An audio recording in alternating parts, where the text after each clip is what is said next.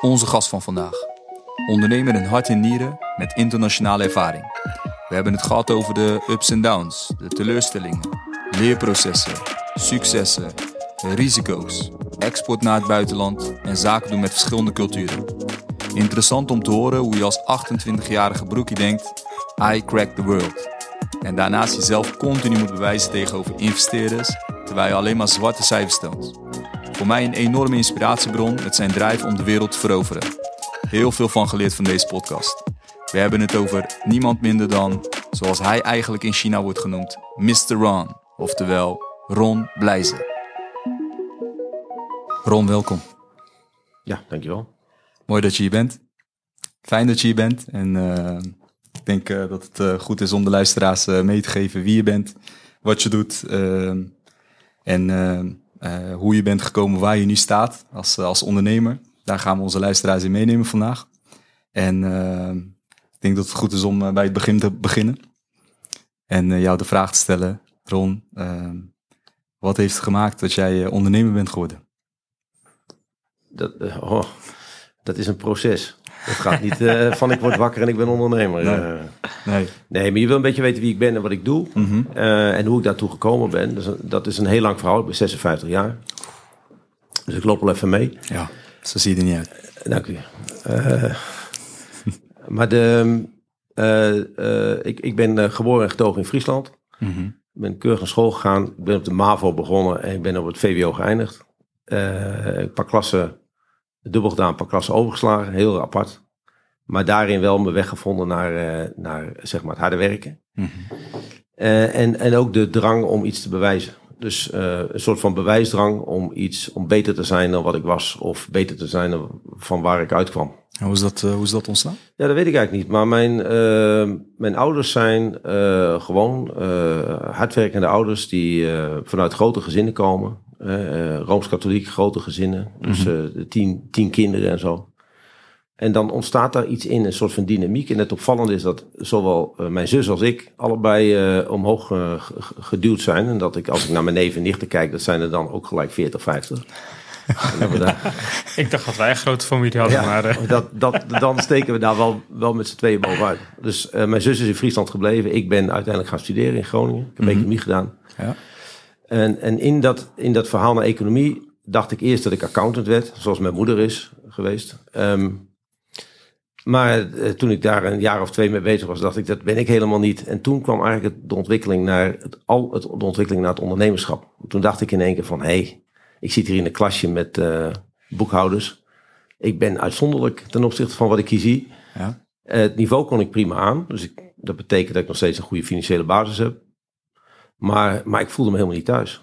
En toen heb ik de opleiding afgemaakt. Ik ben gewoon uh, bedrijfseconoom. Ja. En ik ben gaan werken en ik kwam eigenlijk uh, bij toeval in het MKB terecht. Ik zat in de sport, in de zeilwereld, met name zeilen. En ik kwam in de watersportwereld terecht, in de groothandel. Een van de grotere van, uh, van Europa. En daar kon ik me heel snel ontwikkelen. En ja, da daar kwam koopmanschap kwam omhoog drijven van... Uh, ja, een busje touw verkopen of uh, uh, spullen in China halen of wat dan ook. En, en ik kon me ontwikkelen. Ik kreeg de ruimte om het te ontwikkelen, maar ik zat in een structuur waar eigenlijk van me verwacht werd dat ik een soort bestuurder was. Mm. Ja, en dat ging samen tot een bepaald moment. Nou ja, en dan ga je bij zo'n bedrijf weg en dan kom je terecht bij Coldec, waar ik eigenlijk mijn echte carrière heb kunnen maken. Mijn, als bestuurder. ik werd door een familie aangesteld als de als de, de, de, eigenaar, ja, de, zeg maar de directeur, de CEO. Mm -hmm. Maakte succes, bedrijven doorverkocht aan private equity. Ja. Ik mocht meedoen. Ik was nog steeds bestuurder. Maar je bent van het, van het zeil, van de sport, ben je in het... In de, in de chemie terechtgekomen. Maar hoe, hoe, hoe, neem ons luisteraars mee in dat stukje. Hoe is dat ontstaan? Hoe, hoe ben je daar terechtgekomen? Nou, één moet je weten dat in die sportwereld, die watersportwereld, ja. hadden we ook een, een, zijtak in de voetbalsport. We deden ook uh, voetbalschoenen en we deden uh, kleding, belangrijke merken in Nederland. Maar ik zag eigenlijk dat we er niks aan verdienden. Hmm. Ik zag eigenlijk dat we heel veel inspanning moesten doen. We moesten concurreren met Nike en met uh, Lotto als het ging om voetbalschoenen. En we hadden een klein merk, Patrick, of Patrick. Ja. Met mooie voetballers zoals Kevin Keegan en Tony Woodcock en zo bij Ja. FC Keulen. Ja. Nou, dat in die tijd. Hans van Breukelen speelde erop. En, um, Maar we moesten heel veel inspanning leveren om te kunnen verkopen. We moesten zwaar adverteren. En toen kwam Lotto in die tijd op. En die kwam met miljoenen smijten. En nou ja, wij keken ernaar en dachten, wat is dit? Ehm, ik, ja, het begon toen ook veel meer bij mij te werken. Wat is geld? En wat is geld verdienen? En dat keek ook naar die zeilsport en die watersport. En die, hè, want we deden ook motorboten en et cetera. Ja, je haalde hele dure dingen uit. eh, eh, nee, je verkocht spulletjes zoals harkjes voor schepen. Maar je verdiende er eigenlijk heel weinig aan. En iedereen vond het maar duur. Dat, maar dat kwam omdat het een relatief kleine markt was, et cetera. Dus ik ben de waarde van het verdienen daar, heb ik daar geleerd. Van wat verdien je? En ik heb ook het waarde van het verdienmodel geleerd. Van hoe, waarom, wat doe je nou om iets te verdienen? Wat is je toegevoegde waarde? Nou, en, en ik, was een handel, ik zat in een handelshuis. We kochten in, we verkochten. En in dat handelshuis, daar zag ik eigenlijk dat je afhankelijk was van je, van je principalen, van je toeleveranciers en van je klanten. En ik voelde me net zo'n speelballetje. Ik kon niet, in, ik kon niet ontwikkelen, ik kon niet innoveren, ik kon geen toegevoegde waarde geven. Ik ben ehm, een keer op uitnodiging bij Luta geweest in Finland, in Helsinki. Wij deden ook watersportkleding en ik heb daar aan de basis gestaan om zeilkleding te ontwikkelen. En hoe oud was je toen? Nou, dat was eh, twee jaar nadat ik afgestudeerd was, een jaar Oké. of zes, zes, 27. Een broekie. Ja, broekie, maar we, konden, hè, we verkochten die spullen via dat bedrijf. Ja. En toen mocht ik ontwikkelen. En het was watersportkleding. En toen zag ik, de, ik kreeg, dat, ik kreeg de lol van, van het ontwikkelen. Waarom doe je dingen? Wat is toegevoegde waarde? Waarom moet een manchetje zo? Waarom moet dit? En bla bla bla. Hetzelfde moment ging ik eh, hetzelfde doen in Engeland. Bij een bedrijf wat marifoons ontwikkelde. Mhm. Heel ander product, technisch product. En ik had hetzelfde gevoel bij. hey, hier kunnen we iets betekenen. Ik kan toegevoegde waarde geven aan het product. Dus ik heb in die tijd een paar dingen geleerd. Ik heb de waarde van het geld verdienen geleerd. Ik heb de toegevoegde waarde in de innovatie gezien Mhm. en geleerd. En ja, en toen kwam eh Coldec op mijn pad. Ehm, wij verkochten eh, van die kleine kleursnippertjes in de watersport voor dekbedekking van schepen. Ja. En, ehm, en de, de eigenaar van het bedrijf was, eh, was iemand, eh, eh, dat was meneer Van der Steen van Coldec. En die woonde in Apeldoorn. Mhm. Zijn bedrijf stond in Apeldoorn. En, en, we, en op een gegeven moment kwam ik ermee in aanraking. En wij zijn die snippertjes gaan verkopen in de watersport. In een kitje. Mhm. En daar zat dan acrylaat bij. En dan moest je een acrylaat aanbrengen op een dekbedekking. En dan moest je snippertjes instrooien. En dan had je een, een mooie afwerking van een dek van een schip. Mhm. Maar dat schip ging op, op zout water varen. En toen lagen al die, al die snippertjes lagen in het water. Ik wist er helemaal niks van. Nee. Maar ik verkocht het wel. Ik kon het conceptje maken, et cetera. Ja, en toen dacht ik van, hé, hey, dit is interessant. En ik zag ook de marges. Ja. Ja, en die stap heb ik toen gemaakt. Toen hebben ze gezegd van, wil jij bij ons komen om, om verder dit bedrijf uit te bouwen? Toen ben ik daar naartoe gegaan. En toen maakten wij van niets, maakten wij iets. Ja. Oftewel, van ruwe grondstoffen maakten wij snippertjes. En dat lijkt heel raar. Maar in basis heb ik die snippertjes toen verwerkt tot een wandproduct. En kon een schilder er wat mee. Ja. Dat heb ik uitgezet in Duitsland. En, en et cetera. Sorry. Ja, nee, geeft niet. Maar eh, hoe oud was je toen? Want eh, toen Coldec je vraagt. Nee, ja, 28 of zo. Oké, en toen had je eigenlijk al ongeveer vier jaar ervaring Ja, eh, in het ja, werken, Ja. in het werkleven. ja zeker. Eh, maar wat zorgde er nou voor? Want jij zei, ik, ik kon het aan de man brengen, ik kon het verkopen. Ja. Waar is dat commercieel ontstaan? Ja, weet je, het, op de universiteit was het al zo dat we moesten we een rollenspel doen. Mhm. En ik weet nog dat een eh, eh, dokter, professor dokter Leeflang, die eh, ook een boek in marketing heeft geschreven, die zei dan, eh, we gaan een rollenspel doen en dan moeten we onderhandelen. En, en dan wees iedereen, dan moesten we dan in groepjes doen en iedereen wees er naar mij, weet je wel? Ron, die kon het wel. En Ron die kon het wel. En dan zeiden ze, en, maar dan zei Leeflang zei tegen mij, eh blij ze, Ja. We gaan geen toneel spelen. dus ja, en dan ging je onderhandelen met mensen die echt, met alle respect, zo'n studie doen en een beetje in de nerdkant zitten. Ja. Die wisten helemaal niet waar het over ging. En dan ging ik onderhandelen en ik ging steeds verder. Ik kreeg alles gedaan, want die man over ja naam op. Dan zei ik op een gegeven moment, ja, zullen we maar over ophouden. Dit is geen onderhandeling. Ik bedoel, nee, dat, dat, dat commerciële, eh, dat is toen wel, wel ingegeven. Maar ik had wel wat andere ervaringjes. eh, zo her en der wat handeltjes doen en dingetjes doen. En ritsen Ja, en zo. Dus ja. Ja, ja. Dus in je jeugd heb je dat eh, eigenlijk een beetje opgebouwd. En de competitie ja, in de familie, zeg maar. Als ik het zo mag... eh, dat was zeker een... Ja, hoe, weet- hoe- heb ik dat Ja? iets gezegd? Ooit? Ja. Maar, nou, nee, Zat er ook ondernemerschap in de familie? Of nee, helemaal nul. helemaal Nee. nul? Ook zo Geen- bijzonder. Ja, ik moest het zelf ontdekken. Dat heeft ook wel achterstand gegeven. Dus dat je, als je, hè, af en toe heb ik wel eens gedacht, shit, eh, ik zou het wel fijn vinden als mijn familie alvast ondernemer was of zo. Dat Ja. had ik zoveel al. Ik kan het heel goed eh, begrijpen. En ik Ja. heb alles zelf moeten uitvinden. Ja. Aan de ene kant heel goed. Ja. Aan de andere kant had je misschien twee, drie stappen voor geweest. Als je die hulp had gekregen. Dat begrijp ik wel als ondernemer. Maar misschien ook wel heel goed om dat zelf te, mee te maken. Om die stappen te zetten, om het zelf te ontdekken. Zeg maar wat waarheid is. Kijk, als je aan de, aan de, aan de keukentafel tijdens het piepen snijden al van papa de verhalen hoort wat er in zijn bedrijf gebeurt, et cetera, is het Mhm. makkelijker anticiperen Klopt. met die ervaring dan Klopt. dat je zelf moet uitvinden op het moment dat je ergens mee geconfronteerd wordt. Hoe ga ik dit oplossen? Ja, Ja. ja. Maar ik ben wel echt, eh, ik heb- ben hard gegroeid en ik ben ook echt volwassen geworden in die organisatie van Coldec. Want na een aantal jaren zei de familie van, we gaan het verkopen en, en we hadden daarvoor private equity binnen. Jij kunt je inkopen. Mhm. Het was vanaf dag één dat ik daar kan werken de bedoeling ook dat ik het op een of andere manier zou overnemen. Oké, dat was een voorwaarde. Zacht, half zacht. Een belofte. Zij Ja. wilden er vanaf. Zij wilden gewoon cashen. Mhm.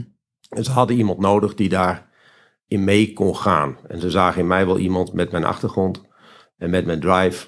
Van dat, dat zou wel eens de juiste man kunnen zijn. 28-jarige, met alle respect, jochie. Ja, Ja, Ja. dan kom je toch wel binnen.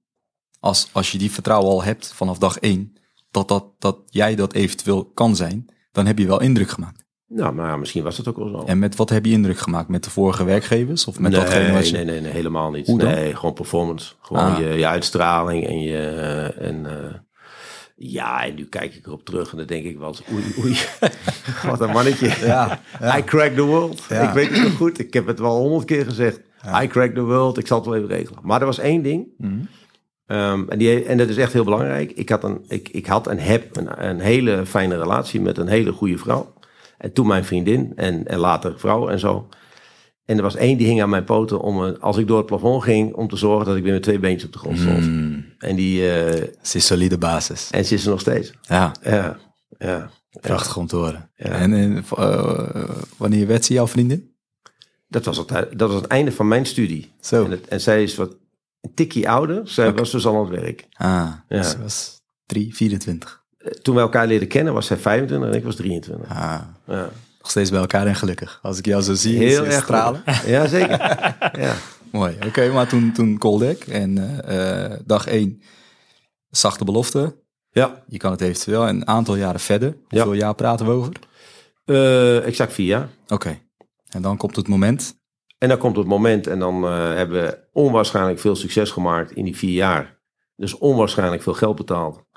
Met, met drie equity, private equity partijen. En ik deed mee voor een klein deel. Ja. Maar ik was... Hm? Mogen we weten hoe klein die deel was? Of? Ja hoor, dat mag je weten. Dat is 5,05 procent. Oké. Maar het was ook een bedrag van, nou ja, eh 3, 0 en nog een aantal nullen. Zo. En. Oké. En dat had je toen al? Nee, Of in ieder geval? nee dat dat, was de werd eerste... betaald, dat werd betaald voor het bedrijf. Ah, Oké. Dus ik kon natuurlijk nooit meer dan... Ik kon wat inlenen, Mhm. maar nooit 100%. Dus ik had private equity nodig om Ja. dat te doen. Ja. En er zei één private equity partij, het risico is te groot, maar het is wel een geweldige uitdaging. Ja. Weet je wat? Ik ken er nog twee. Oké. En we doen het met z'n drieën. Dus met z'n drieën hebben ze dat geld voor die familie betaald. Nou, die hebben geloof ik zes helikopters gehad en eh, allerlei andere dingen gedaan. Leuke dingen gedaan, hebben we goed van genoten. Ja. En we hebben het wel over guldens trouwens, hè? ja, ja. praten niet over Ja. euro's. Ehm, en ik had een klein deel. En later heb ik daar dat deel een beetje kunnen vergroten door prestaties te leveren, et cetera. Mhm. Maar eh, uiteindelijk eh, zijn we toch eh, uit elkaar gegaan na een aantal jaren. Oké. Maar dat moment Ja. dat, dat, dat, dat dat komt, dan komen de cijfers op tafel. Ja, Dan moet er getekend worden. ja, En je hebt het over jouw vrouw. Ja. Zij was iemand die jou ja, met twee benen op de grond zette. ja. Wat gebeurde toen thuis dan? Eh is denk Oh. ik wel, is niet over één nachtreis eh gegaan. Daar, je is, dat- daar is helemaal niet over gesproken. Oh, oké. Nee, dat, is, dat was gewoon mijn ding. En eh, dat vond ze prima. Ik Oké. vertrouwde 100% loyaliteit. Interessant. Van dit, Maar was het niet eng om op, op zo'n jonge leeftijd zo'n beslissing te nemen voor jezelf? misschien was het wel makkelijk om zo jong te zijn en lekker naïef. en niet alles te weten. Ja, En, de, en te geloven, en dat geloof ik nog steeds, Mhm. in het proces. Ik geloof in het proces, ik geloof in mezelf. Ja, het is heel moeilijk om te voorspellen hoe het over vijf jaar eruit ziet. eens. Dus je kunt naar een bank gaan en zeggen van eh, tegen de bank, ik heb geld nodig. Zegt de bank, eh, wil je even een budget geven voor de komende drie jaren? En laat even zien wat je nu hebt. Nou jongens, wie kan er een goed budget voor de komende drie jaren maken? En, en dan zeggen, daar sta ik voor. Nou, je moet een richting geven, dat Mhm. begrijp ik. Maar je kunt niet Nee. Dat, dat gaat gewoon Nee. niet. Ik geloof in het proces. Ik geloof nog steeds in het proces. En ik, ik ben alleen wat meer ervaren. Mhm. Maar ik loop nog steeds niet weg voor interessante uitdagingen. Ja. Want dat is een uitdaging. Daar moet Ja. je voor geboren zijn. Dat moet je willen. Als je dat als een molensteen om je nek ziet hangen. En je voelt dat zo. Het is beklemmend. Mhm. Moet je er niet aan beginnen. Nee. Nee, maar toch als 28-jarige, met alle respect, jochie, Ja. zo'n beslissing te nemen. Ja. Ik denk niet dat dat 1, 2, 3 bij jou is gegaan. Dus Nou, ik zal je eerlijk zeggen, dat, eh, dat, eh, dat, daar groeide ik in. Ik was eh, niet zo. ehm, eh, nee, daar groeide ik in. En het, was niet, het was niet het geval dat ik ook dacht, het moet nu. mhm. Het, het ontstond, Ontstond, gewoon. ja. Ja. Als je al een paar jaar in het bedrijf zit en, en je ontwikkelt je daarin, Nou, je weet hoe alles werkt, dan is dat misschien wel Makkelijker. makkelijker om. ik denk dat dat een heel, hele Ja. goede manier was. En je moet niet vergeten, een van die private equity partijen zat al binnen. Mhm. voor een klein aandeel. Om, om de deal ook te kunnen maken. Dus de begeleiding van de familie werd begeleid door één private equity partner. En ik werd aangesteld. Dus ze konden op meerdere fronten naar me kijken. Mhm. De, de- deze partner bleef ook binnen, de private equity partner. En haalde daar twee anderen bij. Dus er was al een soort van commitment, weet je. Het, het- Ja. het was comfortabel. Maar neem niet weg. Eh, vanaf de eerste dag dat ik zelfstandig eh, CEO was van dat bedrijf met zoveel schuld, wat in vijf jaar terugbetaald moest worden, want zo werkt private equity. Mhm. Mhm. Met waanzinnig volgepompt met leningen en je kent het allemaal wel. Ja. Vanaf het eerste moment, ik kreeg ook een president-commissaris. Daar had ik nog nooit mee gewerkt. Hmm. En dat was geen kleine jongen. Dat was een hele zware meneer. Ja, Zijn naam was Jaap Portier, oké. kwam bij Unilever vandaan, Sarah Lee. Ik weet niet wat hij allemaal gedaan had. Ja, Ja, dat weet ik wel. Maar heel veel dingen. Hij was, eh, was echt een senior, was een senior, was een zware meneer. ja. En die heeft mij echt ook wel het klappen van de zweep geleerd. Want ga maar eens in een, pre- eh, ga maar eens in een raad van commissarissen je verhaaltje vertellen. Als jong Becky en je denkt, I crack the world. Nou, dat duurt niet zo lang hoor. Nee, nee. Maar hoe, hoe, hoe, ben je, hoe ging je daarmee om? Nou, dat vond ik echt heel lastig. Want dat was echt het zware. Dat, daar, daar kwam de druk Ja. Van het moeten presteren. Elk kwartaal je cijfers moeten opleveren. Ik had een andere financiële afdeling nodig die zwaarder was. Het was allemaal veel te licht. Mhm. En daar was ik al mee bezig en zo. Maar, maar dat moest allemaal wel. Eh, want je moest ook gewoon elk kwartaal presenteren. En wat je gedaan had. Je moest ook je plannen maken. Je moest je beleidsplannen schrijven. Ja. En et cetera, et cetera. En dat was, dat was wel even terugvallen op je studie. Mhm. Terugvallen op je ervaring. Ja, en ondertussen werd van mij ook verwacht dat ik ging ondernemen. Of dat ik ondernam. Ja. En merkte je dat, dat, dat je in dat periode ook als mens veranderde? Ja. In, wel, Ja. in wat voor zin? Nou, het was echt wel zwaar. Dus Ja. ik, eh, ik moest echt wel... Kijk, je krijgt spanningen, je krijgt Ja. eh, ontwikkelingen, je krijgt... eh, en het eerste jaar ging dat allemaal prima. Maar er kwam ook een moment dat private equity dacht... ik wil mijn geld weer terug. Het duurt te lang. Ja. Toen kwam de spanning van, wat gaan we... Hè? ben je een bleeder, ja of nee, in hun vakjargon. Eh, terwijl het bedrijf keurig rendeerde, eh ze leningen terugbetaalde met een Ja. rente van 8%. Dus ze verdienden er Zo. gewoon... ge- Ja, dat was al de eerste winst. Ja. En daarna wilden ze het nog voor, nog voor 2,5 keer zoveel verkopen. Wat, wat bleek niet mogelijk te zijn, maar dat had een hele andere reden. Mhm.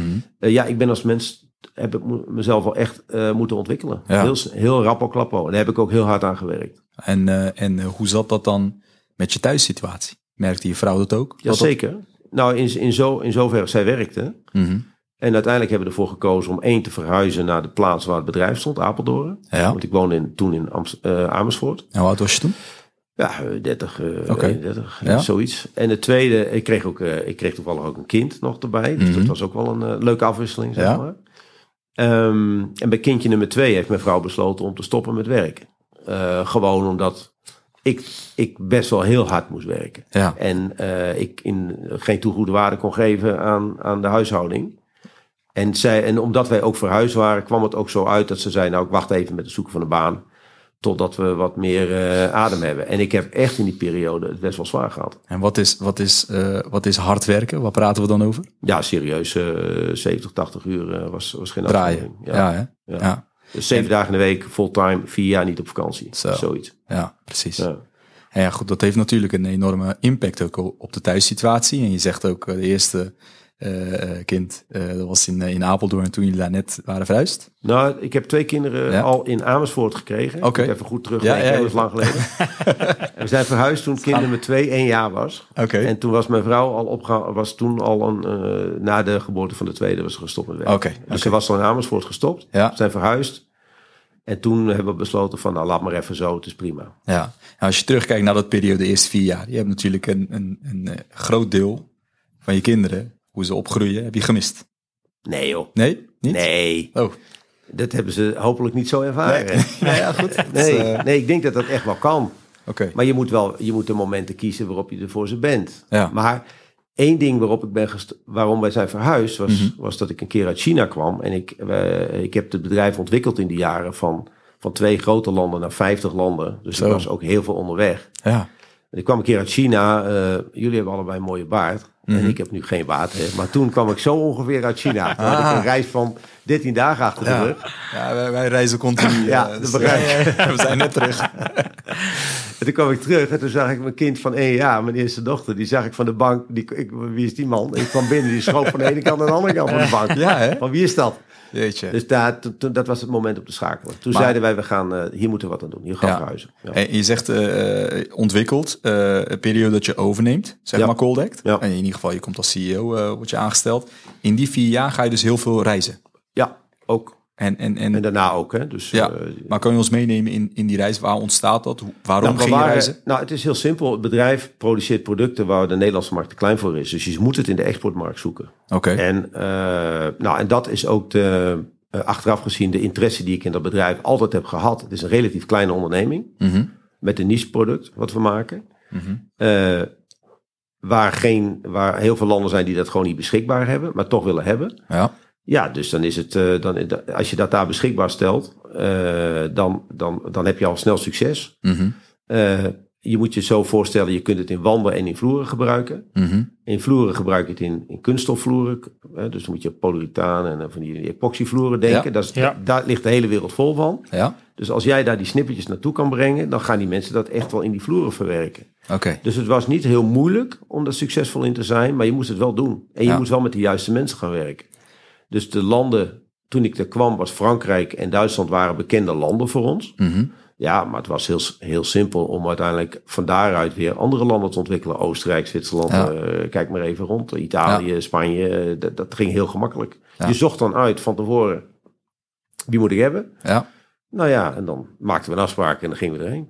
En, en voor onze luisteraars, Coldec, op dat moment eh, ontwikkeld snippers, zeg je. Ja, Kan je dat misschien... kleurvlokken. Ja, ja. Kleurvlokken, ja. Kan je dat misschien eh, op- in Jip en Janneke taal uitleggen? Nou, het is eigenlijk heel simpel. Het is gewoon gedroogde verf. Ja. Als je een verfbakje hebt en je, en je, en je, ja, en de- je hebt een wandje geschilderd. Ja, zeker. Dan kom je beneden met zo'n... eh, Ligt, ligt dat wandbakje, dat bakje waar je... Het verfbakje ligt er nog. Ja.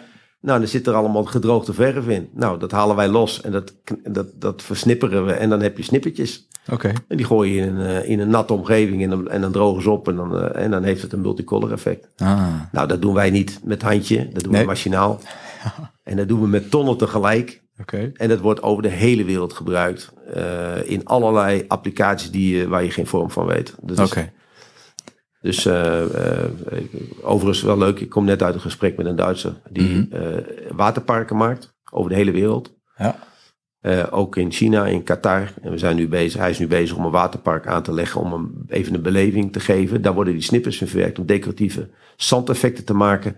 En daar gaat dan ongeveer 50.000 kilo in in één waterpark. Dan heb je het alleen maar over het aqua gedeelte. Zo. Als daar wegen, er worden ook nog wegen gemaakt waar die snippers in verwerkt worden. Mhm. Gaan we nog een keer 25.000 kilo verkopen. Dus dat Dus, is dus dat doen jullie nog steeds. zeker. ja. En het bedrijf is uniek daarin? Of zijn er meerdere? Nee, er zijn, er zijn in de hele wereld de snippers maken. Dat bestaat al eh, sinds 1945. Wa- Wat ik heb teruggevonden. Ja, Is in de buurt van Las Vegas ontstaan. oké. Dat is een leuk verhaal. Ja. was een, een laundry business. Oftewel eh, snippers maken. En het was een beetje wit, witwas eh, ge- gebeuren ooit. Oké. Nou, dat heeft ja, dat heb wel uitgevonden. Ja. In Amerika ontstaat dat. Je maakt een epoxyvloer en dan werd de vloer niet afgenomen. Er zaten oneffenheden in. Toen dacht iemand geniaal. Ik doe er wat verfsnippers in en dan wordt, en wordt het gecamoufleerd, de oneffenheid. Ja. En zo is het ontstaan. En zo is dat, Jeetje. heeft dat zich uitontwikkeld. In de jaren 60 zijn, is de techniek van het produceren naar Europa getransfereerd. Er zijn in Europa zes, zeven fabrieken ontstaan, zeg maar. Ook in, toevallig in Apeldoorn. Mhm. BASF onder andere produceerde. In Zweden werd geproduceerd. In Engeland hadden twee bedrijven, et cetera. Dus het was, het was, het was... Maar goed, de meneer Van der Steen heeft zijn geld verdiend Mhm. door al die fabrieken op te kopen. Of te- tenminste, die fabrieken niet. Dan moet je niet de, hè, de productielijnen op te kopen. Ja. En te zeggen, ik maak het voor jullie. Want het bleek allemaal maar vrij klein. Ja. En die heeft alle volumes bij elkaar gegooid. En die is in Apeldoorn, na verloop van tijd in Apeldoorn terechtgekomen, fabriekje. En die is daar snippers gaan produceren. Maar was het toen ook al internationaal of niet? Ja, het was wel internationaal, maar het was echt heel beperkt. Want het, het, werd een beetje, ja, het, uh, in sommige landjes, je had dan in Scandinavië, Zweden had je een afnemer. Je had in Engeland misschien een afnemer, maar dat was het dan. Oké. Okay. Uh, maar de grote doorbraak is eigenlijk de wand geweest. Want dit is allemaal vloeren waar ik het over heb. Ja. De snippers werden eigenlijk toen ze in de wandapplicaties werden gebruikt, toen kwam echt een grote doorbraak. Mm. En toen was ik er. Oké. Okay. Dus dat was de jaren negentig. Ja. En uh, je zegt China. Ja. Van, dat is tijdens jouw periode ontstaan, de Ja. deal met China? Alles. Ja, je kunt eigenlijk zeggen dat de landen Frankrijk en Duitsland, die waren al, die waren, daar hadden we contact, daar waren we al bezig. Dat heb ik uitgewerkt, uitgebouwd, zeg maar. Ja. Maar al het andere, dat, dat komt echt bij mij vandaan. Rusland. Eh, jullie hebben het nu over China, omdat je weet dat ik nu eh, met verf daar best wel aardig aan de weg aan timmeren ben. Mhm. Ja. Eh, maar vlokken, vlokken eh, ook trouwens al vanaf 1999. Maar ook Rusland heb ik ontwikkeld. En ook Kazachstan en al die rare landen die in het Oostblok zaten voor. Hè, dus eh, die heb ik allemaal ontwikkeld. Dus Maar hoe ontwikkel je zoiets? Hoe ontwikkel je nou nou, Rusland. Rusland? Neem ons daarin mee. Goed. Ik had een afnemer in Duitsland. Mhm. Die kocht ongelooflijk veel vlokken. Toen kwam er een economische crisis. Tenminste, niet in Duitsland, maar in Rusland. Mhm. Dat was de roebelcrisis in 1998, 99. En zijn, zijn afzet zakte in. Dus ik ga naar die klant. Ik zeg, waarom koop je niet meer? Wat is er nou aan de hand? Hij wilde niks zeggen. Ik denk, daar moet iets aan de hand zijn. Nou, om lang van kort te maken. Ik kwam erachter dat in Rusland een heel groot afzetkanaal was van hem in vlokjes. Oké. En die verkocht hij daar tegen een prijs, acht keer de prijs die ik van hem kreeg. dus ik heb toen gewoon een, eh, mijn visum gedaan. En hele. Ik ben naar Rusland gegaan met mijn rugzakje op. Ik ben naar een beurs gegaan waar Wanneer was dit? 98, 98, 99, na die roebelcrisis. Ja, En ik, ik kom daar in Rusland. En dat in je was, eentje. ja, ja, Ja. ja, dus ik kom daar in Rusland. Ik sprak eh, ook geen Russisch of zo. Dus, en ik, en ja, ik ben naar de beurs gegaan. Nou ja, met, eh, je, ja, ik hoef je niet uit te leggen hoe je in een land, als ik in Turkije kom, spreek ik ook geen Turks. Nee. Dan, ja, met handen, voeten en kom ik er wel. Ja. Ja, en dan kom je op een beurs en dan zie je in één keer een grote stand. En dan staat een naam op. En dan denk, kom je binnen in die stand en denk je, hé, hey, dat komt bekend voor. Dat is allemaal geïmporteerd uit Nederland. dus er is een markt voor. ja. Ja, en dan, en dan begint het. En je Dan was ga- vi- 34 toen? toen je ja, begin 30. Ja. Ja, weet Ja, ik ja, veel, eh, zoiets. Ja. En dan ga je aan de gang. En wat doe je dan? Je gaat in gesprek met, eh, met zo'n Rus? Ja, dan ga je eh, zoeken. En dan ga je op een gegeven moment de volgende keer zeggen... je moet toch iemand hebben die die taal spreekt. Dus Ja. dan ga je kijken of je misschien... En toen heb ik eens een keer iemand meegenomen uit Nederland... die Russisch spreekt. En Oké. een, een leuke dame. Die van, nou, hoe doe ik dit nou? Nou, en zo, zo ontwikkelt zich dat. En dan ga je, dan ga je, en dan ga je aan de gang. Ja. Ik heb ook wel eens in een land eh, hotel geboekt. En namen meegenomen. En vanuit het hotel ben ik aan de gang gegaan. In Japan eh, werd ik eh, gevraagd om te komen. En toen ik daar was, dacht ik, nou, er zijn nog wel zes eh, fabrieken die misschien ook wel iets willen hebben. Ja. Nou, voor die tijd maak je wat contact. En het interessante is, je krijgt als Nederlander overal entree. Als je maar Hmm. doet. Ja. Dus ik ben in Japan geweest, vlak na, zes, vlak na de overname. Ik werd gevraagd door een fabriek die daar vlokjes produceerde. Mhm. Wist ik niet. Mhm. Wij willen ermee stoppen, wil jij leveren? Ja, dat is goed. Maar ik had heel andere concepten. Zij hadden een heel simpel één muurconceptje. Mhm. Wat ik, nou ja, dat, dat, dat bestaat allemaal niet meer. Maar goed, ze hadden één muurconceptje, was wat vlokjes in gebruikt. En ze maakten zelf de vlokjes. Dus ja, ik ga daar naartoe. Maar ik had dat succes in Duitsland in mijn achterzak. Ik denk, ja, wacht even. Ik kan het wel even anders doen. Ja. Dus toen ik daar was, nou, dan denk ik, ja, dan kan ik ook wel, dat was in Osaka, daar zit de hele verfindustrie. Ja. Ik denk, ja, dan maak ik een afspraak met eh Rock Paint, met Dai Nippon Torio, met eh, Nippon Paint. Met, en, ik, en dat is zonder problemen. Als je, Ja. Ik moest op faxen schrijven nog. Ja. Schrijf je een faxje, ik kreeg een antwoord en ik was welkom. En daar kreeg je dan een directeur overseas en die ontvangt je dan. Maar ja, ik had niks anders bij me dan een rugzak en een eh, kleurkaartje. Zo moet je het dan maar zien. Dan ga je monsters sturen. En zo, en zo heb ik uiteindelijk daar toch eh, vier, vijf containers met vlokken verkocht. Maar dat eh, eh, reputatie, zeg maar, dat Nederland, als Nederlander zijnde, dat je daar binnenkomt. Ja. Waar heeft dat mee te maken? Nou, ik denk dat die landen sowieso openstaan voor innovatie. Want Ja. dat is wat je verkoopt, innovatie. Je verkoopt Ja. niet, je verkoopt geen kalk of zo. Je verkoopt, niet een, je verkoopt geen prijs, dus Mhm. een product op prijs. Maar je verkoopt gewoon innovatie. Je bent een innovator. En ik zou je zeggen, de hele wereld staat open voor innovators. Als je maar innovatief en toegevoegde waarde kan geven aan iets. Jongen, luister, ik heb iets leuks. Daar kun je iets mee wat je nu nog niet kan. Nou, wie waagt er nou geen gesprekje aan? Ja, ja, ja eens. Ja, maar goed, eh, je moet, je moet natuurlijk wel iets hebben wat innovatief is. En tegenwoordig is dat wel een ding. Eh, wat ga je nog innoveren? Misschien kan je op je huidige product kan je innoveren. Maar iets, eh, iets bedenken, dat, dat, dat, dat gaat niet 1, 2, 3. Nou, ik moet zeggen dat ik in allerlei innovatieprojecten zit op dit moment. Dat weet ik. Daar kom ik straks eh, met Ja. jou op. Voordat we helemaal afdwalen. Eh, de eerste vier jaar. Ja, Op een gegeven moment ga je eh, de schulden, die worden dan na vijf jaar afbetaald. dat was de bedoeling. Oh, dat was de bedoeling. Maar dat ging natuurlijk niet. Oké. Nee, ik heb de keerkant, de keerzijde van de private equity meegemaakt. Dus. Mhm. eh, de reden waarom het nog zwaarder werd, was omdat ehm, wij al in de jaren dat ik nog in loondienst werkte, Mhm. ehm, al concurrentie hadden in Frankrijk. En dat waren, af, dat waren afnemers die uiteindelijk gedacht hebben, hé, hey, die verdienen wel heel veel geld. Wij gaan het zelf doen. En dat ontstond al tijdens, het, al tijdens de periode dat het bedrijf nog niet verkocht was. Als je dat nu tegenkomt, dan zou je zeggen, niet doen. Nee. Als dat het gevaar is. Nou, men vroeg aan mij, 28, 29 jaar, Ron, Ron, I crack the world, Ron, Mhm. hoe denk je erover? Nou joh, geen probleem, regel ik. Ja, en zo is het gewoon doorgegaan. Maar dat regel ik, dat heb ik ook geregeld. Alleen duurde het wat langer dan, nou ja, dan, die mensen hadden iets meer spek op het vet, Ja. op het eh, vet op de botten dan, eh, dan ik dacht. En Ja.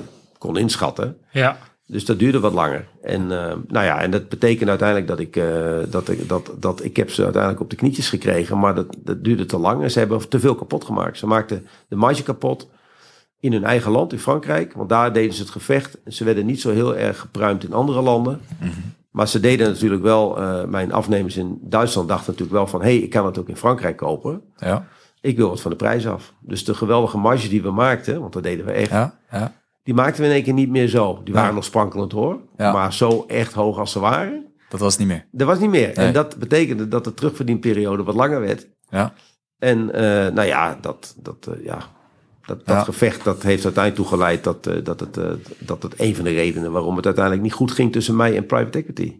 maar de periode dat het dat dan niet goed gaat, zeg maar, Ja. maar je moet wel door.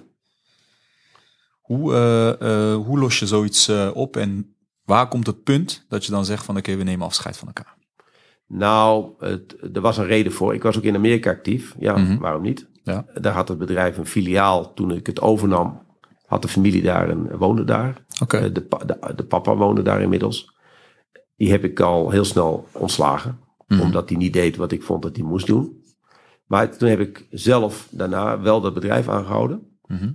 En na een jaar heb ik daar eh, een agent aangesteld. En hebben we 300 ton vlokken verkocht. En dat was de bedoeling. Dat als we daar zoveel 100 ton zouden produceren. Dan zouden we daar, of we zouden verkopen, zouden we kunnen gaan produceren. Ja. En toen zei private equity, eh, nou je hebt het leuk gedaan. Hartstikke goed. Je krijgt een bonus, maar we gaan niet produceren. Toen zei ik, nou, daar doe ik het niet voor. nee, We gaan daar een bedrijf op starten. We gaan produceren. Nou, eh, dan, krijg je het, dan krijg je het wel eens niet. Dus maar uiteindelijk, daar kun je lang, o- daar kun je lang over treuren. Maar zij zeiden, we doen het niet. Nou, Ja. dan doen we het niet. oké. Dat was, dat was een van de redenen. Toen, wat gebeurde er? In de, de koers van de dollar ontwikkelde zich zo, zo slecht voor mij. Dat ik uiteindelijk niet eens meer de dekking van mijn producten kon betalen. Dus dat betekent dat dekkingsopbrek. Ja, Dat ik onder de kostprijs moest gaan verkopen. Ja, toen heb ik, toen heb ik die 300 ton op moeten zeggen. Dus, dus nieuwe markten die ontwikkel, die je aan het ontwikkelen bent. En waar je, waar je denkt, daar kan ik doorontwikkelen. Mhm. Ja, die, die moest je opgeven. Nou, dat, met, met daarbij eh, je verdiencapaciteit, et cetera. Dat je andere dingen moet gaan doen. ja. Bedrijf is nooit verliesgevend geweest. Nog geen maand verlies later geweest. Zelfs dit jaar niet. Hè. Dus ik heb nog nooit verlies gemaakt. Maar Nee. het was niet goed genoeg voor de heren om aan boord te blijven. Jeetje. Dat is private equity. Dat moet Ja. je weten. Ja, en welke jaar praten we? Welk, wat, wat- 2003, 2004 praten we dan over. dan heb je dus... eh, Dan moest aan- ik die keuze maken om Ja. te zeggen van nou ja, dan stoppen we maar. En hoeveel werknemers had je toen? eh, 70 of zo. Zo. Ja. Oké, heel wat verantwoordelijkheid. ja, ja. Ja, als je kijkt naar... En, en 50 landen toen al actief. Ja, En wat was de grootste afnemer toen? Duitsland. Duitsland. Ja. En nu?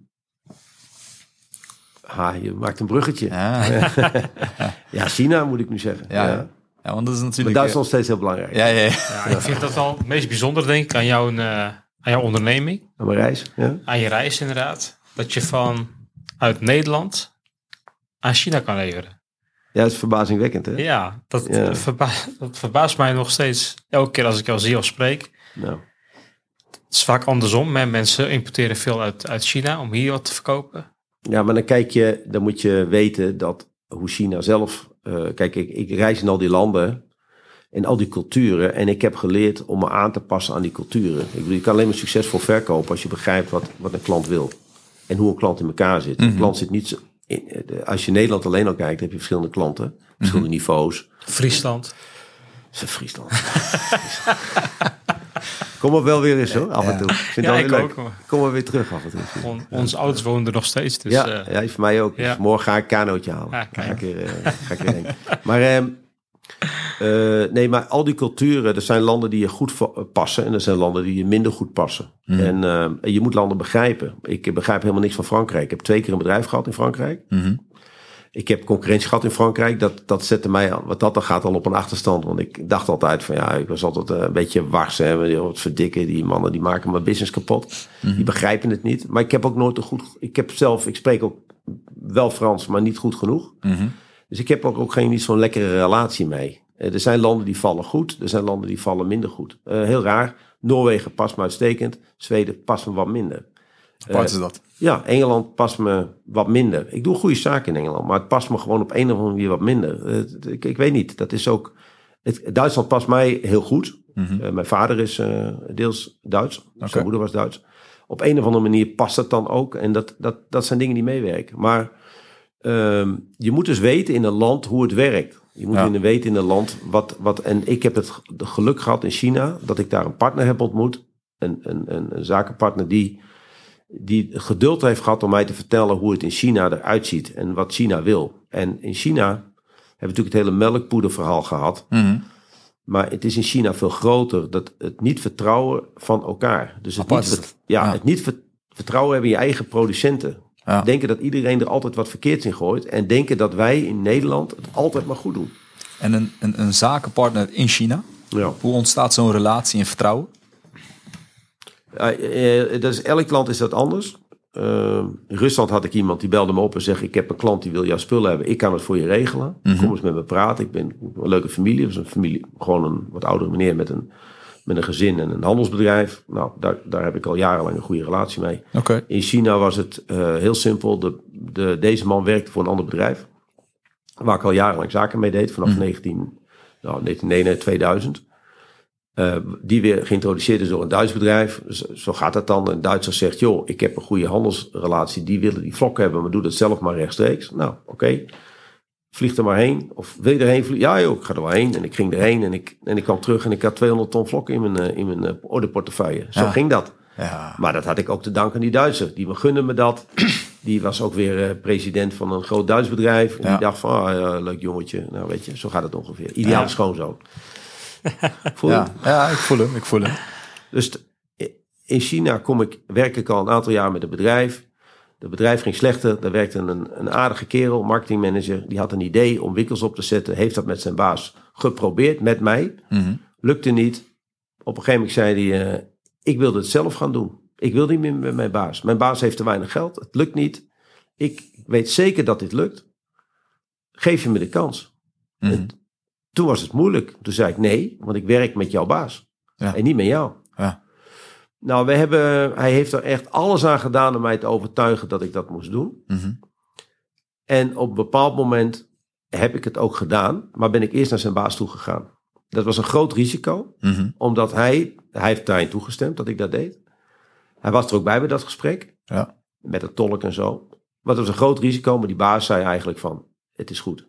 Ga maar, doe maar. Maar ik wil ook nog steeds met jou zaken doen. Dat was prima. Ja. Dus hij is uit het bedrijf gestapt en met mij heeft, we hebben samen wat opgezet. En dat is eigenlijk binnen vier jaar is het, eh, eh, heeft het dat leuk ontwikkeld. Je reist veel, zeg je. Ja. En dat, dat deed je toen. Eh, maar, maar als je onze luisteraars even meekijkt, wat, wat is veel reizen? Waar, waar moeten we aan denken? Nou, 40% van je tijd. Dus ik, ben, ik heb geen bureau. Ik heb wel een bureaufunctie, maar ik, ik, ik ben eigenlijk eh, heel veel onderweg. Ja. Dus, eh, en 40% dat, eh, dat varieert ook wel eens tot een week niks doen, een week niet reizen. Mhm. Maar, dat zijn dan me- maar meestal is, dat zijn dat dan korte tripjes in Europa. Ja.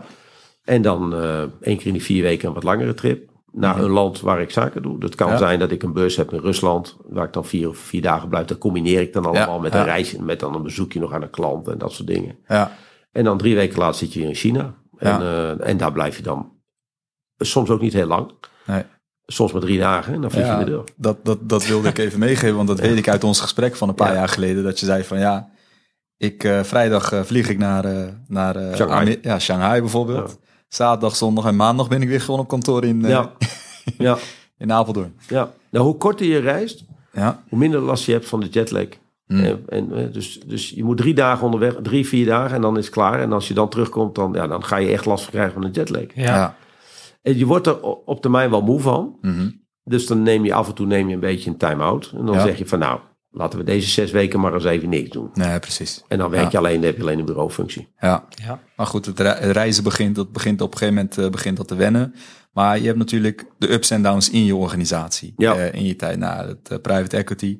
Dat was echt een eh, lastige periode voor jou. Zeker. Eh, op een gegeven moment ben je dus op het punt gekomen, dan hebben jullie afscheid eh, kunnen nemen. Ja. Maar dan koop je dat af.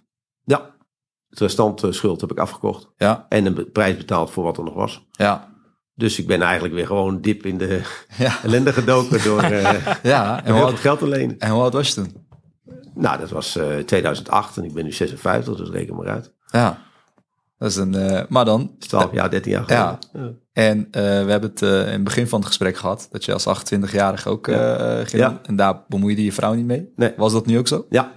Dus ook volledig. Ja. Vertrouw jou en je gaat ervoor. Ja, nee, ik denk dat ze me altijd vertrouwd hebben. Ja. En ik, maar ik heb ook altijd gezegd, mijn shit is jouw shit, maar mijn winst is ook jouw winst. Ja, ja, ja Echt mooi waar, dat heb ik altijd, dat heb ik altijd, dat Ja. is altijd bij ons dus geen thema geweest. Nee. Nee. Ja, maar toch is het toch wel een. je hebt, natuurlijk heb je het meegemaakt in eerste instantie. Dat je, want je weet dat je voor grote bedragen in de schuld kan staan. Ja, Je weet hoe het is. Dat was, zeker. was hetzelfde gevoel als wat je 28-jarige, een roekeloze, zeg maar Ron, ik eh, kom maar op. I crack the world. I crack the world. Ja. Was dat hetzelfde als in 2008 ook? Nou, in was je- 2008 heb ik wel echt beoordeeld, ook van wat zijn de risico's en wat, wat zijn de... eh, ik vond dat het bedrijf toen te eenzijdig was, dus Mhm. we deden alleen maar kleurvlokken nog steeds. Ja. Maar ik had ook eerlijk gezegd de laatste twee jaar niet zo heel veel meer gedaan om te ontwikkelen. Want ik dacht van ja, ik moet die private equity boys van me afschudden. en als ik ze nou een heel mooi resultaat laat zien, dan betaal ik de hoofdprijs. Want dat Ja. had ik in twee- 1996 al een keer Ah, ja. gedaan. Ik denk dat ga ik niet nog een keer doen. Nee. Dus op het moment dat je met elkaar beslist om uit elkaar te gaan, dan gaat het, dan knapt er iets, dan gaat het toch iets anders. Dat Ja. is in elke scheiding zo. Ja. Dus ook in zo'n scheiding. Je moet je wel meegeven dat het spel zo hard gespeeld wordt dat ik drie interim managers heb overleefd. Zo. Die wel even zouden kijken hoe het allemaal beter kon. Ja. De ene was een halve dag weg. Die zei, nou, ik kan er niks aan doen. Ze hebben gewoon te veel betaald. Ja. Het is nou eenmaal zo. De tweede, die liep een maandje mee. En die kwam dan ook met een eh, een of ander raar rapportje. En de derde, die gaven ze nog een kans. Eh, eh, dat rapport was nog slechter. Jeetje. En toen heb ik gezegd, als jullie, zijn jullie nu klaar jongens? Hebben jullie nu goed ontdekt hoe de wereld in elkaar zit? Nou, eh, ja. Ik zei, nou, dan is het nu einde verhaal. Mhm. Het is of ik of jullie. Ja. Zo ging het. Ja. En toen zei ze, nou ja, nou, oké. Eh, jij mag, eh, wij willen het aan jou verkopen. Oké, toen hebben ze nog geprobeerd aan anderen te verkopen. Nou ja, die wimpelde ik natuurlijk allemaal af. Zo van, Ja. nou, wat dacht je nou helemaal? Dat ik hier elf jaar voor Jan met een kort achternaam? Komt Ja. het ook een beetje om, omdat het bedrijf misschien nog wat te afhankelijk van jou was? Heel goed. Ja. Ik heb er altijd voor gezorgd dat ze nooit de kans kregen. Want ze hebben van alles geprobeerd. Een commercieel directeur erin. Ik denk, ja, commercieel directeur erin, dat ben ik toch? Ja. Nee, dan ben je algemeen directeur. Ja, dan heb ik niks te doen. Dat kan toch niet, twee van die dure jongens? Mhm. Dus dan weet ik al welke kant we op gaan. Nee, daar ben ik gewoon voor gaan liggen. Ja. Als je dat wil doen, prima, maar dan ben ik weg. Oh, Ja. dachten ze, dan gaat hij aan de overkant van de straat hetzelfde bedrijf opstarten. Hij kent alle mensen, hij kent de markt. Het Ja. was levensgevaarlijk voor ze. Mhm. Ja. Het is ook zo. Maar zo is het ook. Ja, Ja. zo is het ook. Zij zeggen gewoon, luister, de, de tent, de vent en wij betalen. Ja. Maar op het moment dat hun dat niet uitkomt, Mhm. ja, dan gaan ze natuurlijk allerlei eh, spelletjes spelen om jou een beetje, eh, om de druk te verhogen. Zeker. Ja. Ja. Ja, goed. eh dan kom je dus al in, ja, in een, in een periode, de laatste twee jaar denk ik, voordat Mhm. je dan, eh, dan afkoopt. Ja. Is toch anders ondernemen. Zit je toch anders? Zeker, zeker. Ja, ik was, eh, ik was eh, eh, Andere energie. ja, ik stuurde gewoon op, eh, op, het, op het resultaat van die onderhandeling. Ja. Ja, ik kan, ik, ik kan er van alles van maken, maar Ja. natuurlijk doe je dat. Volgens zet je de handtekening onder. Ja, En die jongens zijn weg. ja. En de weg is vrij. En de weg is vrij. En de afgelopen twee jaar had je eigenlijk al plannen gemaakt. Om wat je dan gaat doen wanneer de weg vrij is. Of zie ik dat verkeerd? Eh, eh, nou, in zoverre, ik, het was een langdurig proces. Het was drie jaar. Want Oké. drie private, nooit met meer. Nou, als iemand advies wil, kom bij me langs. Maar denk je nou over die strategie? Naar die weg ernaartoe, zeg maar? Nou, het probleem is dat je met drie private equity partijen werkt. En op het moment dat ze met elkaar iets mogen kopen, dan is het heel snel met elkaar, eh, ja, hollé en het gaat allemaal wel. Maar als je uit elkaar moet, dan zegt de een, nou joh, ik ben er wel klaar mee, het is klaar. Ik schrijf af, et cetera. Zegt de een, nee, ik wil niet, want eh, ik heb daar geen zin Ja. in. En nummer drie heeft weer een andere strategie. Overleed ook nog helaas een van de, van de mensen. Oh. Je moet je voorstellen, private equity had ook, eh, zei ook van, hier heb je een commissaris. Dus Hm. iedere private equity leverancier, die, die, die had ook zijn eigen man als commissaris ingebracht. Dus je zat in, in een raad van commissarissen met, met drie aandeelhouders. En een onafhankelijk president-commissaris. Die is overigens heel belangrijk geweest voor mij. Oké. Want die heeft dat spel wel zoveel mogelijk proberen te begeleiden. Maar het spel valt niet altijd te begeleiden. Want de aandeelhouder heeft gewoon uiteindelijk het, het laatste stukje eh, voor het zeggen. Ja. En als er dan drie verschillende ideeën zijn hoe dat... Hè, Eén kan zeggen, nou weg ermee, klaar, het is mooi geweest. Dan waren we in 2004 waren we klaar geweest, 2006, 2005, weet ik veel. Maar uiteindelijk werd het 2008. En dat, werd niet, dat, dat lag niet aan mij, dat lag aan hun. Ja. Elke keer maar weer, want hé, hey, luister nou, 8,5% of 8,25% verdienen op iets. Het was ook geen slechte deal voor ze. Nee. Nee. Ze hadden een mooie opbrengst. Ja. Alleen, dus ze, ze melkten die tijd ook uit. Ja. Ja, en ik zat, dus ik, toen ik dat doorkreeg, toen liet ik mijn rendement naar beneden lopen. Ja. dacht nou ja, het zal allemaal wel. Wat moet je nou van mij? Gelijk. Ja. Ja. Nou ja, nee, niet gelijk. Nee, ja. Het is- eh, ik heb zo zou je het spel ook dan moeten spelen. Zo, daar word je een beetje naar gedwongen, als ik het zo hoor. Ja, maar het, het werkt tegenwoordig niet meer zo, gelukkig. Dus ik denk dat eh, deze partijen zijn niet meer geïnteresseerd in zulke kleine partijen om te kopen. Ja. En als ze doen, dan je hebt dus een ander soort van funding nodig, een ander soort van private equity partner die er anders in zit. Ja. Ehm, dus, maar ik heb van het spel veel geleerd, maar ook Mhm. wat je vooral niet moet doen als private equity partij. Want als je je zo opstelt, krijg je uiteindelijk, je krijgt uiteindelijk niet wat je, wat Nee. je zou kunnen krijgen. Ja. ja. Handtekeningen zijn gezet. Handtekeningen zijn gezet. En je gaat verder. Ja, dat was in 2008 maart. Ja. Ik geloof dat meneer Wouter Bos, onze minister, onze minister van Financiën, ergens begon te morrelen in augustus dat er wel een crisis aan zou komen. Terwijl iedereen dat al wist. Ik, eh, ik wilde het net zeggen. Dat Ja. was echt een eh, periode volgens mij. 2000. hè? Ja. Ja, ja. Mooie, mooie tijd om je handtekening ergens onder te zetten. Weet je, in 2008 hebben wij een geweldig Europees voetbaltoernooi gespeeld in Oostenrijk-Zwitserland. Dat weten jullie vast nog wel. Zeker. Voetbalkenners als jullie zijn. En ik zat in het vliegtuig naar Kuala Lumpur op de avond dat wij speelden tegen Rusland met Guus Hiddink daar aan het, aan het stokje. En we hadden geweldige wedstrijden gespeeld tegen Italië, tegen Ja, Frankrijk. Hou op. Hou op. Hou op. En ik, die- eh, we ik- waren toevallig bij elkaar. Die dag, die dag vloog ik naar Kuala Lumpur. En ik heb de eerste helft op, het, op de luchthaven Schiphol gezien. De vliegtuig ging s'avonds om, geloof, half tien of zo. En ik kwam aan en oh, oh ja, onderweg heeft de piloot nog verteld dat we verloren hadden. Ja. En toen zaten we allemaal, nou, ik had echt. En dus ik, ik ging naar Kuala Lumpur met het idee, nou, we gaan terug en dan gaan we de finale zien. Ja. Ik kom, daar, ik kom in Kuala Lumpur en weet je wat mensen daar tegen mij zeiden? Dus we hebben het over juni, juli, hè? Mhm. Eh, hoe is het met de crisis? Dat is de eerste keer dat ik echt dacht van, hé, Waar hebben jullie het over? waar hebben jullie... Ja, ik wist natuurlijk wel dat Amerika en... eh, Ja. hoe bedoel je? Ja. Die waren toen al bezig met die crisis. Zo. En wij in Nederland ontkenden dat. Meneer Wouter Bos ontkende dat. Ik kwam terug, ging me daarin interesseren. Ik denk, wat is hier aan de hand? Ja. En toen waren de, de contouren van die crisis waren al duidelijk. Mm. En toen was in september, zei ja, eh, toen kwam het hele verhaal pas naar boven, want het werd allemaal een beetje ontkend en zo. Nou, ja, dan heb je net eh, een bak geld geleend. Ja.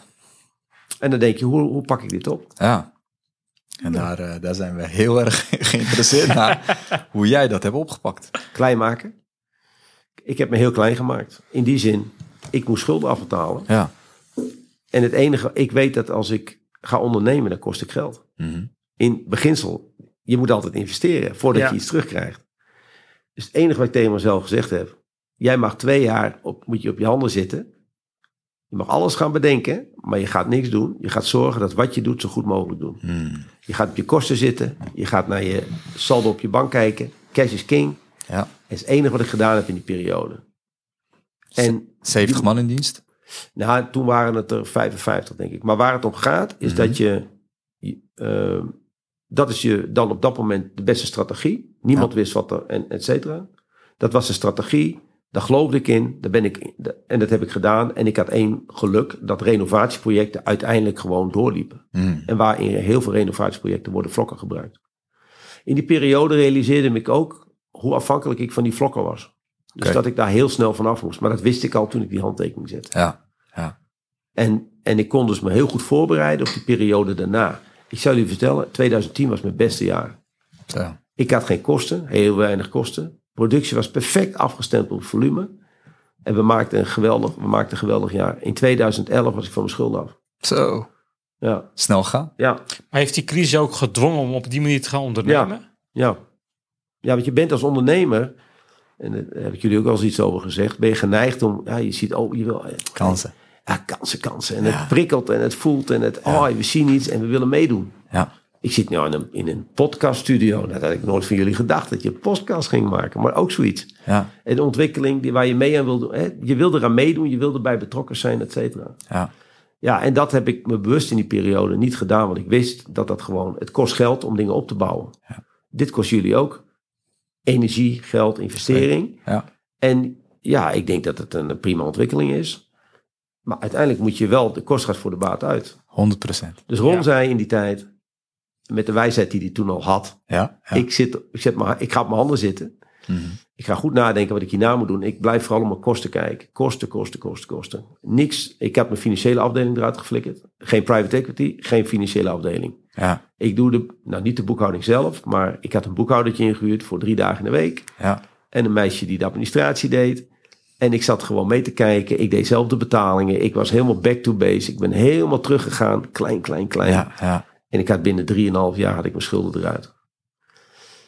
Ja, en toen eh, niet En- alleen mijn schulden eruit, maar toen kwam ook weer het vermogen om te gaan ondernemen. ja. Ja. Maar dat, dat laatste schuld die je hebt afbetaald. Nee joh, daar zitten jullie zo mee. Nee, nee, maar wat dat voor weinig- gevoel? eh, helemaal, ik heb er helemaal geen emotie Helemaal bij. niks. Nul. Nee, maar ik dacht misschien omdat je dan schuldvrij bent en je hebt nu de, zeg maar, de kans, want die zegt 2011 was voor mij, eh, eh, Ja. nou 2010 was topjaar. Ja, En eh dan heb je je schulden afbetaald en dan heb je vermogen om, eind 2011 heb ik mijn eerste acquisitie gedaan in Frankrijk om mijn bedrijf te verbreden. juist, Iets uit de faillissement gehaald. ja, Weer in Frankrijk een bedrijf, notabene. Alles weer meegemaakt in Frankrijk. ja, Hè, eh, accountants die in één keer 10.000 euro kosten voor iets waar je in Nederland gewoon 2000 voor betaalt. Ja. Zo, dat je denkt, nou, moet het nou weer? Belastingstelsel geleerd in Frankrijk. Ontslagrecht van mensen geleerd in Frankrijk. Huurrecht geleerd in Frankrijk. Ja, dat wist ik, dat weet je wel, maar dan ga je dat doen en dan ga je weer als ondernemer met je rugzak op. Naar Grenoble zat ik. ja, Je vliegt naar, eh, ja, je vliegt naar, eh, eh, naar Zwitserland en je gaat met het autootje naar beneden en dan je gaat met EasyJet en zo. En je bent echt weer van, van niks iets bouwen. En je koopt een bedrijf of je haalt een bedrijf uit een faillissement. nog steeds dezelfde rugzak. Zelfde rugzak. nou, af en toe vernieuw ik hem een beetje. Ja, wel. Ja, maar gewoon eh, s s'avonds om half twaalf binnenkleunen en de volgende dag snel je dingen doen en dezelfde dag weer terugvliegen, weet je wel. Je kent Ja, het wel, ja. hè, spirit en doen Ja. en eh, gewoon lekker. Eh, maar daar loop je ook weer tegen dingen aan. Nou, prima, het is allemaal goed. En dat uiteindelijk heeft me geen windeieren gelegd. Het is een goed, een goed lopend renderende activiteit geworden. Ik heb de bedrijven daar gesloten en ik heb ze hier naar Nederland gehaald. Maar, eh, maar dat doen, ja, dat kost serieus geld. En- Mhm. maar dat geld hadden we alweer opgebouwd. Ja, en, precies. ehm, en dat was ook belangrijk voor het bedrijf. We kregen een verbreding. Ja, Het waren andere deeltjes van andere kwaliteiten, van andere materialen. Ja. van verf, achtere vlokken, maar van PVC. En die werden weer in vloerbedekking gebruikt en zo. Ja. Dus zoiets. en, en, en vanuit, zeg maar, vanaf vlokken zijn jullie verder gaan eh, innoveren. Ja, Wat was de volgende innovatie? ja verf. Want we gebruikten, we, ik benoem dat ook steeds zo, kleurvlok is verfvlokken. Maar Ja, het is natuurlijk niet zo. Je kunt niet met verfvlokken of met verf van verfvlokken kun je geen muur maken. nee. En de marketing is natuurlijk heel anders. Maar ik heb jarenlang in de verfindustrie verkocht. Mhm. Die vlokjes die werden verwerkt tot decoratieve verfproducten. Ja. En stiekem in 2006 had ik al een decoratief verfproduct ontwikkeld. Mhm. Waarin dan weliswaar vlokken zaten, maar die kon je met een roller op de muur krijgen. En die heb ik aan een grote verffabrikant in Duitsland verkocht. En je hebt steeds over, ik heb het ontwikkeld. Ja. Wat ontwikkel je dan? Wat, hoe ontwikkel je iets? Je hebt vlokken en dan zeg je, ik heb daar iets van ontwikkeld. Nou, ik heb het over marktontwikkeling Ja, ja. en ik heb het over productontwikkeling. Productontwikkeling, Innovatie. innovatie. Je hebt een Ja. soort van laboratorium, toch? Zeker, zeker. Ja, daar zijn we ook in geweest. Ja, ja. ja, Maar ik- al heb je dan zo'n witte jasje, zo'n ja, er doktersjas- wonen, ja, er zitten mensen met een witte jas, ja. met een bril, veiligheidsbril en dan zitten jullie... Als ze dat willen, dan... eh, Ja, nee, daar, werken, daar moeten ze dat ook doen. Ja, ja. En dan Maak je testen wat. en dan maak je wat Ja. en dan denk je, dit is het. Ja. We gaan, eh, we gaan ermee aan de Labelen slag. en... eh, Ja, en dan lever je het en dan denk je van oei, dat is toch niet goed. nee jongens, kom op. Als je, als je in de vlokkenbusiness zit, dan, moet je, dan worden die vlokken in allerlei soorten producten eh, verwerkt. Ja. En dan zeggen ze tegen jou, kan zo'n vlok in mijn product? Mhm. Eh, nou ja, geef me jouw product eens. Nou, en dan krijg je zo'n product mee naar huis. Dat zijn dan vaak kunststofachtige producten die je bij elkaar moet brengen, moet mengen. Mhm. Dan maak je dan zogenaamd een vloertje van of een filmpje van. En dan gooi je die vlokken erin en dan kijk je hoe die zich gedraagt. Mhm. Dat doen we al 30 jaar. Ja. Dus we hebben een lab waar je dit soort activiteiten al ontwikkelt. Waar je al, al een beetje, eh, je bent chemisch geïnteresseerd.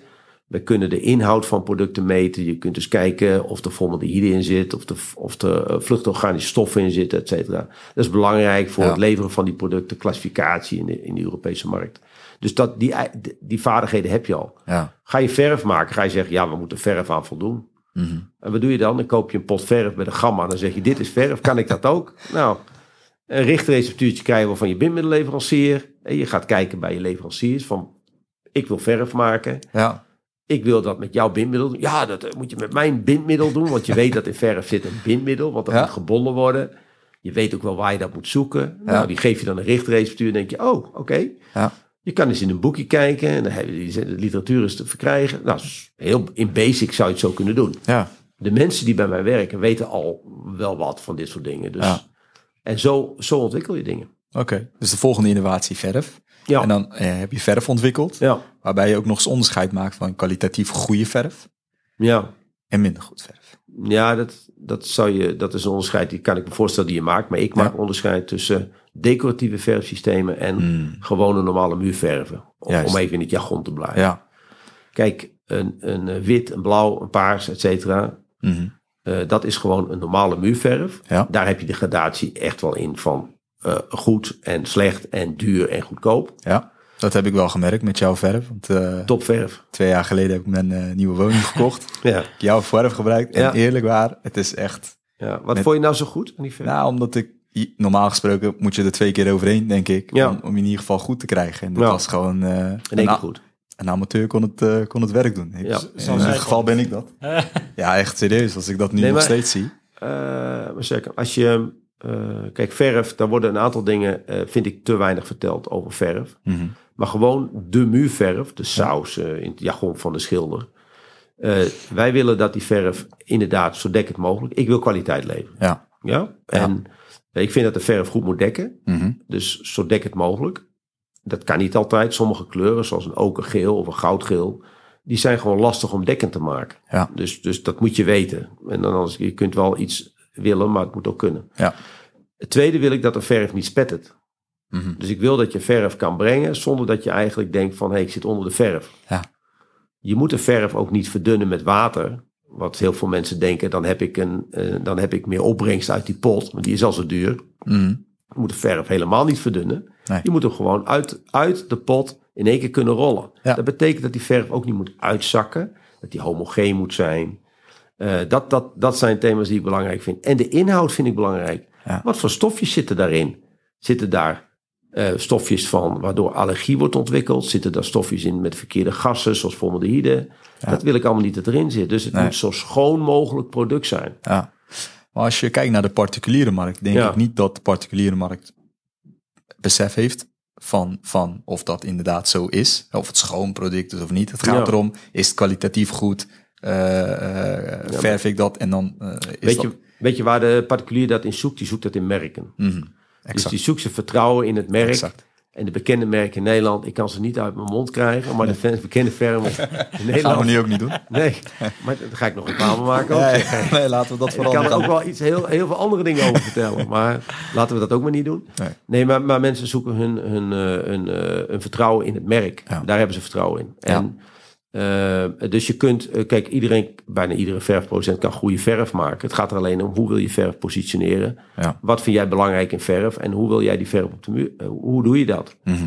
Ja, en, en, en dat de consument zich dan vasthoudt aan iets wat die, waar die vertrouwen in heeft, is het merk. En denk van ja, als ik maar dit merk koop, dan heb ik vast een goede verf. Ja, Ik kan jullie zeggen, het is niet altijd waar. nee. Er wordt ook misbruik gemaakt van een goed merk. Ja, ja. Ja. En merken zijn er soms al 30, 40 jaar.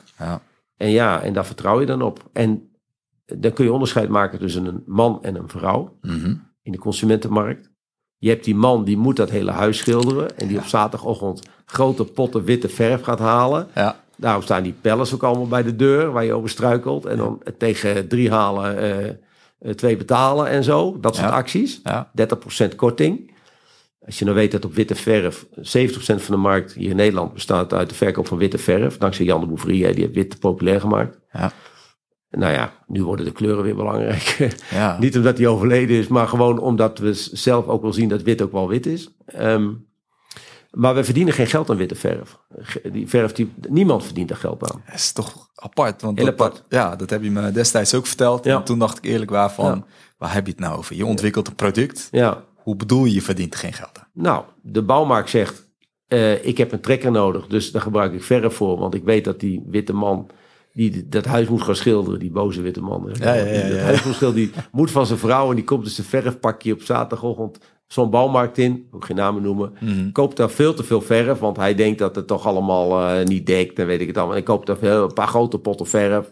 En die zal met zijn vrienden wel even snel dat huisje schilderen. Zo, dat is één groep. Ja, Nou, niemand verdient er geld aan. En, eh, en, en dan heb je de kleurtjes. En dan heb, kijk je de presentatie van de kleurtjes. En dan moet je meer aan de huisvrouw denken. Die, die wil dan, die wordt helemaal warm van een soort van goudgeel op de muur. Of ja, eh, grijs of weet ik veel, minerale kleuren. ja. Ja, die zijn geen zitten kleur. En kijk helemaal niet naar de prijs. En waar maakt de verfindustrie zijn geld? Met de kleuren. Met kleuren. Ja. Terug naar het verhaal dat je Hou je verf, vast? Hou je het vast? ja zeker, goed. verf hebt ontwikkeld. Ja. En dan? Dan moet je het ook nog eens aan de man brengen. Ja, eh, nou, het, idee waarom ik verf ontwikkeld heb was heel simpel. We hebben een productiebedrijf, we hebben mengers staan om, om verfpasta's te maken, verf op maken. Mhm. En wat is het dan simpel om te denken, nou, ik werk altijd in de verfindustrie, ik verkoop daar producten. Ik moet je eerlijk zeggen, in de jaren 2006, 2007 heb ik een verfproduct gemaakt voor Mhm. een grote verffabrikant in Duitsland. Oké. Onder private label verkochten we dat. Inmiddels ook bij de buren aangetikt. Andere verffabrikanten hebben het ook opgenomen in Duitsland. Het was typisch een Duits product Ja. Paste daar goed. In Nederland wordt het niet verkocht. Dus je hebt inmiddels al een keer verf gemaakt. Eh, je hebt al een keer verf ontwikkeld. Dat heeft twee jaar gekost toen. En dan denk je van, hé, hey, ik heb die productiemachine staan. Ik kan verf maken. Ja. Ik weet, ik heb ook een aantal dingen ontwikkeld voor de verfindustrie die fout zijn gegaan. En in mijn beleving niet door ons, maar door de marketing. Oké. Dus dan leef je aan een grote Spaanse fabrikant, leef je voor eh, echt een half miljoen euro aan verf. Mhm. Nieuwe introductie. En dan zie je dat ze er niks van maken. Dan denk je bij jezelf, binnen een jaar is het weer uit het schap van de grote Leroy Merlin of eh, Castorama. Ja. Dat kan ik beter, denk je dan. Dat hou je vast. Maar dat vasthouden, dat duurt wel tot 2014. Dat je denkt, nou, ik kan dat beter. En dat, je hebt natuurlijk veel ervaringen, want je praat met alle verffabrikanten over de hele wereld. Dus je krijgt steeds meer en meer en meer beeld en zicht op, op die markt. Ja. Neem dat mee, want denk niet van je gaat verf maken, je gaat verkopen en dan op basis van we doen even wat. Nee, ik heb natuurlijk wel heel veel jaar in die industrie rondgelopen Zeker. Ja. en met de marketingmensen gesproken. Ja. Want ik verkocht mijn producten over de marketeer, niet over de inkoper. Hmm. Altijd over de marketeer, altijd over innovatie, altijd over concepten. En als ze tegen me zeiden, kan het ook in een ander potje? Dan ging ik het in een ander potje. Kun je ook promotiemateriaal? Maakte ik ook promotiemateriaal. Dus ik altijd aan de marketingkant. Heb ik veel gezien, Mhm. veel geleerd. En die ervaring kon ik meenemen en verwerken in hoe je verf zou moeten verkopen. Ja, en dan is het de kwestie van, eh, joh, we gaan verf maken. En wat komt er op je pad? Ik geloof erin. Ja. Nou ja, dan ga je eerst maar eens een keer iets ontwikkelen en dan kom je bij een schilder en dan zegt hij, heb je ook saus? Ik was helemaal niet bezig met muurverf. Nee. Saus, wat moet je nou met saus? Ja, ik wil gewoon muurverf. Ja, maar ik Ja. krijg geen muurverf. Nou, iedere verfproducent heeft muurverf. Jij ook. Oké, nou, ga je die bevriende schilder helpen Ja. en dan maak je, dan, dan koop je een pot. Ik zeg, welke eh, gebruik je dan altijd? Nou, weer zo'n bekend merk. Ja, ja, ja. En dan voor professionele kwaliteit. ik denk, dat moet ik ook kunnen. En dan ga je terug naar je lapje en dan zeg je tegen je ontwikkelaar, hé hey, vriend, we gaan eens even verf maken. Nou, zit heb ik zin in. Ja. Dus je hebt ook mensen om je heen Ja. die openstaan, die passie hebben, die Ja. daarvoor willen gaan, die bij je horen. die bij mij passen als ondernemer. En daar ben, die ben ik ook veel dank verschuldigd. Want die mensen met mij hebben dat bedrijf gemaakt. Ja, Hè, om even aan te... Dat moet je niet vergeten. Het is niet alleen maar Ron, de ondernemer, maar je doet het met je mensen. 100 procent. Ik denk dat voor, voor iedere organisatie die eh, eh, in een bepaalde groei eh, staat, dat, er, dat de mensen daar een enorme bijdrage in hebben. Ja, Maar uiteindelijk ben jij de visionair. Jij komt terug met Klopt. we gaan muurverf maken. ja klopt. En daar geloven ze in. Ja, Want jij, jij zegt het. ja maar dat, dat stukje dat jij het zegt, eh, moet je ook waar kunnen maken. Zeker. Dus je hebt ook je sporen verdiend, waardoor datgene wat jij nu mee aankomt, Ja, dat ze dat ook van je aannemen. ja heel goed. Ja. Dus en dat doe je, daarna, dat en doe je daarna goed. moet je het verkopen. En daarna moet je het verkopen, ja. ja. Ja, dat, is- dat, dat heeft altijd goed gezeten. Dus, Dat is ook weer goed gegaan. hè? Hè? Ja. Sorry? Nee, ik zeg dat heeft altijd goed gezeten. Het verkopen van je product. Ja, ik ben een verkoper. Ik Ja. weet nog dat die president-commissaris tegen mij zei... Jij bent een verkoper. Dat ik zei, nou, dat vind ik een belediging.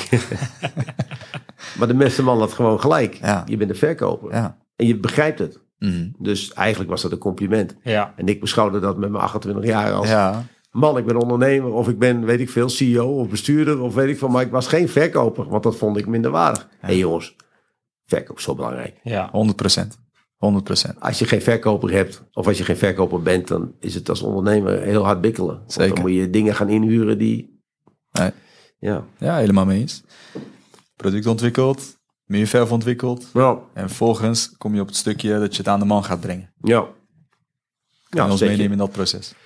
Nou, dan vraag je, dan eh, neem je iemand in dienst die op een tennisbaan vindt van eh, die goed uit zijn ogen kijkt. Zegt van joh, ga eens langs de schilders met dat spul en dan ga eens kijken. En dan, eh, nou ja, dan ga je ervaring opdoen en eh, nou, dan, dan, werkt, dan werkt het niet. Dan Nee. staat op een beursje ergens en dan komt in één keer Action voorbij die zegt, goh, die toen nog aan het ontwikkelen was. Die zegt van joh, kun je niet verder voor ons maken? Ja, natuurlijk, kom eens langs, praat eens met elkaar. En ik weet nog dat ik in één keer verf voor Action mocht maken. Zomaar. Ja, zo gaat dat. Nou, en dan verkoop je verf. En dat, dat, gaat, dat loopt tot in de 450.000 potjes. Dan denk Ja. je, oh, oh, oké, denk je dan. En Ja. dan komt een hele groot bedrijf als Sassenheim. Ik zal de naam niet noemen. Die komt Nee. voorbij en zegt, dat kan toch niet waar zijn... dat zo'n klein jongetje zoveel verf daar verkoopt. Ik wil ook. Ja. En die gaat dan onder de kostprijs, onder de grondstofprijs zelfs... gaat die zeggen van, ik ga het doen, want eh, dit sta ik niet toe. Ik tolereer dat niet. Nou, dan sta je beteuterd buiten te kijken. denk je, nou, vorig jaar had ik toch 450.000 potjes. Nu heb ik niks meer Nee. dat, dat, dat, dat, dat, eh, dat, dat zijn ontwikkelingen die je dan meemaakt. Maar ondertussen ben je natuurlijk als ondernemer al veel verder. Dan denk je, ja, maar ik wil dat eigenlijk helemaal niet, want de marge is veel te klein. En ik, Ja. het is een mooie opstart geweest om een fabriek verder op te bouwen met, met afvallijntjes en, en, en weten wat verf is. Ja, toen was ik alweer twee stappen verder. Toen denk ik, ja, maar joh, ik wil het eigenlijk ook helemaal niet meer. Ik wil iets anders. Dit, Ja. dit schiet niet op. Maar het, was, het waren de eerste stapjes om te kijken van, hé, hey, hoe werkt dat? Ja.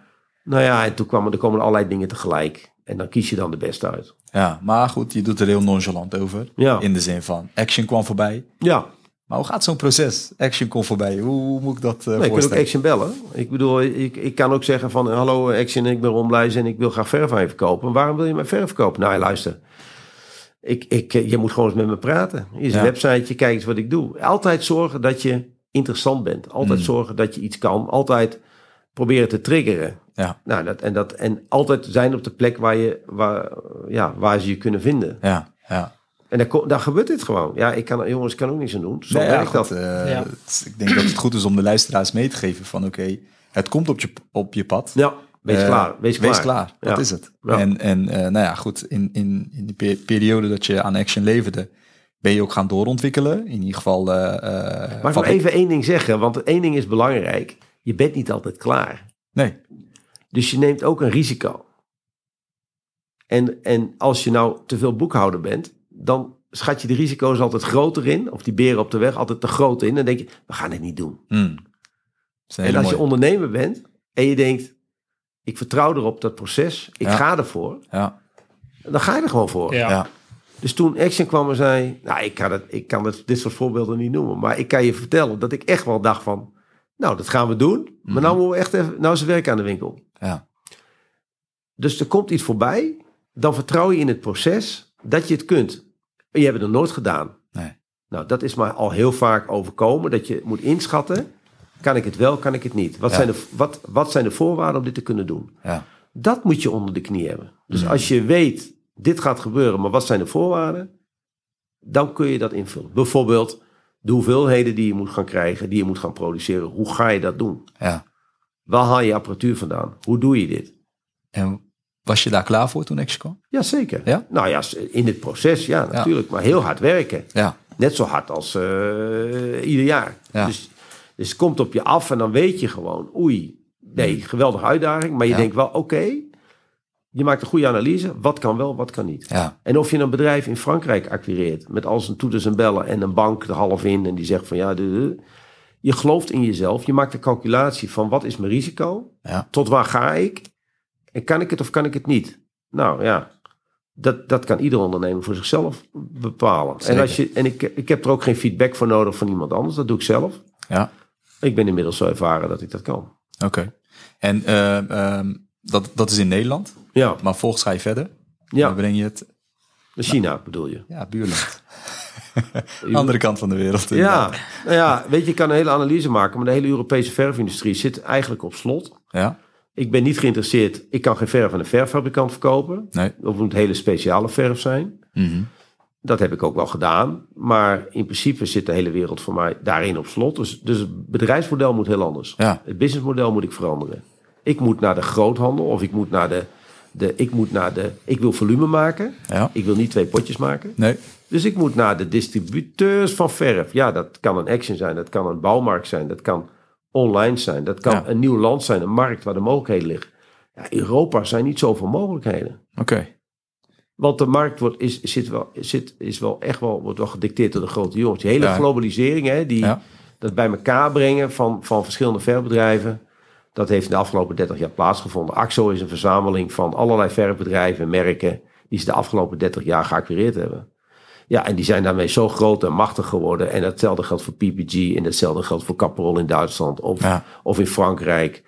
Vroeger ging ik naar Frankrijk, had ik 14 klanten. Nu ga ik naar Frankrijk, heb ik één klant. En ik praat met dezelfde 14 merken. Ja, precies. Dus, Ja. het is, dus er was in Europa niet zoveel kans. Oké. Maar toevallig. Toevallig. In China wel. To- Toevallig, hè? Ja, nou, En toen, komt zo. toen transformeerde Ron Blaise naar Mr. Ron. Want zo noemen ze je toch in eh, China? Ja, maar je moet weten, Chinees die draait om. Blijze Ron. Oké. Dus die dachten dat ik mijn voornaam Blijze was en mijn achternaam Ron. Dus dan werd het Mr. Ron. Mr. Ron. Ja, Dus daar word je Mr. Ron nog steeds genoemd. jazeker. Ja. En, Ja. eh, Bos ook wel. Oh, Oké. maar toch wel een cultuurdingetje. Want Ja. ehm, eh, als ik dan onze luisteraars ook meeneem... en ik, we kennen elkaar een aantal jaar. Je hebt me wel eens verteld dat je in China komt. Ja, En daar heb je een hele andere soort van leven. In ieder geval, daar word je op een hele andere manier herkend. ja. En dan kom je terug naar Apeldoorn. Ben weer gewoon eh, Jan... eh, en- Jan Alleman. Ja. Hoe is dat cultuurdingetje? Hoe, hoe... Nee, het is een spelletje, joh. Ja, Dat moet je anders zien. We hebben een franchise-organisatie in Ja. Mhm. China met 400 winkels inmiddels. Dat zijn best grote studio's. Studio Koldik heet het ook. ja, En daarin worden decoratief verfproducten verkocht. Dus dan moet je niet denken aan de muurverf alleen. Wordt Mhm. ook verkocht, maar ook eh, met speciale multicolor effecten, et cetera. En dat Ja. is in China hot. Dus Ja. dat is veel hotter dan... Dat kennen wij helemaal niet in Nederland. nee. Dus ik heb daar mezelf kunnen ontwikkelen en kunnen ontplooien. We hebben 50 nieuwe producten ontwikkeld in drie jaar tijd en daar in de markt gebracht. Ja, En al die producten worden in Nederland geproduceerd. En worden daar in, in zo'n winkel, woonwinkel, verkocht. En woonwinkel alleen met verf. En dan even voor de beleving. ja, eh, is dat in zo'n winkel heeft de rol van groothandel, detailist, eh applicatie- of schildersbedrijf ja. in één. Want ze kennen geen doe-het-zelf-markt, et cetera. Nee, dat Nou, wilde ik net eh, vragen. Ja, Want als jij een huis koopt of een appartement in, Ja. in China... ja nou een appartement van- veelal, hè, want Ja, daar eh, ja. is een het van. En dan zit eronder zit een grote shoppingmall. Ja, En dan ga je met je, heb je een casco dingetje, ga je naar beneden naar zo'n shoppingmall. En dan zitten er een aantal eh deurkrukfabrikanten, Ja, wc-potfabrikanten. Ja. Die hebben allemaal een winkeltje. ja, En dan ga je naar binnen en dan, deel, en dan ga jij dus vragen van ik wil mijn muren geschilderd hebben. En dan verkopen wij per vierkante meter een effect.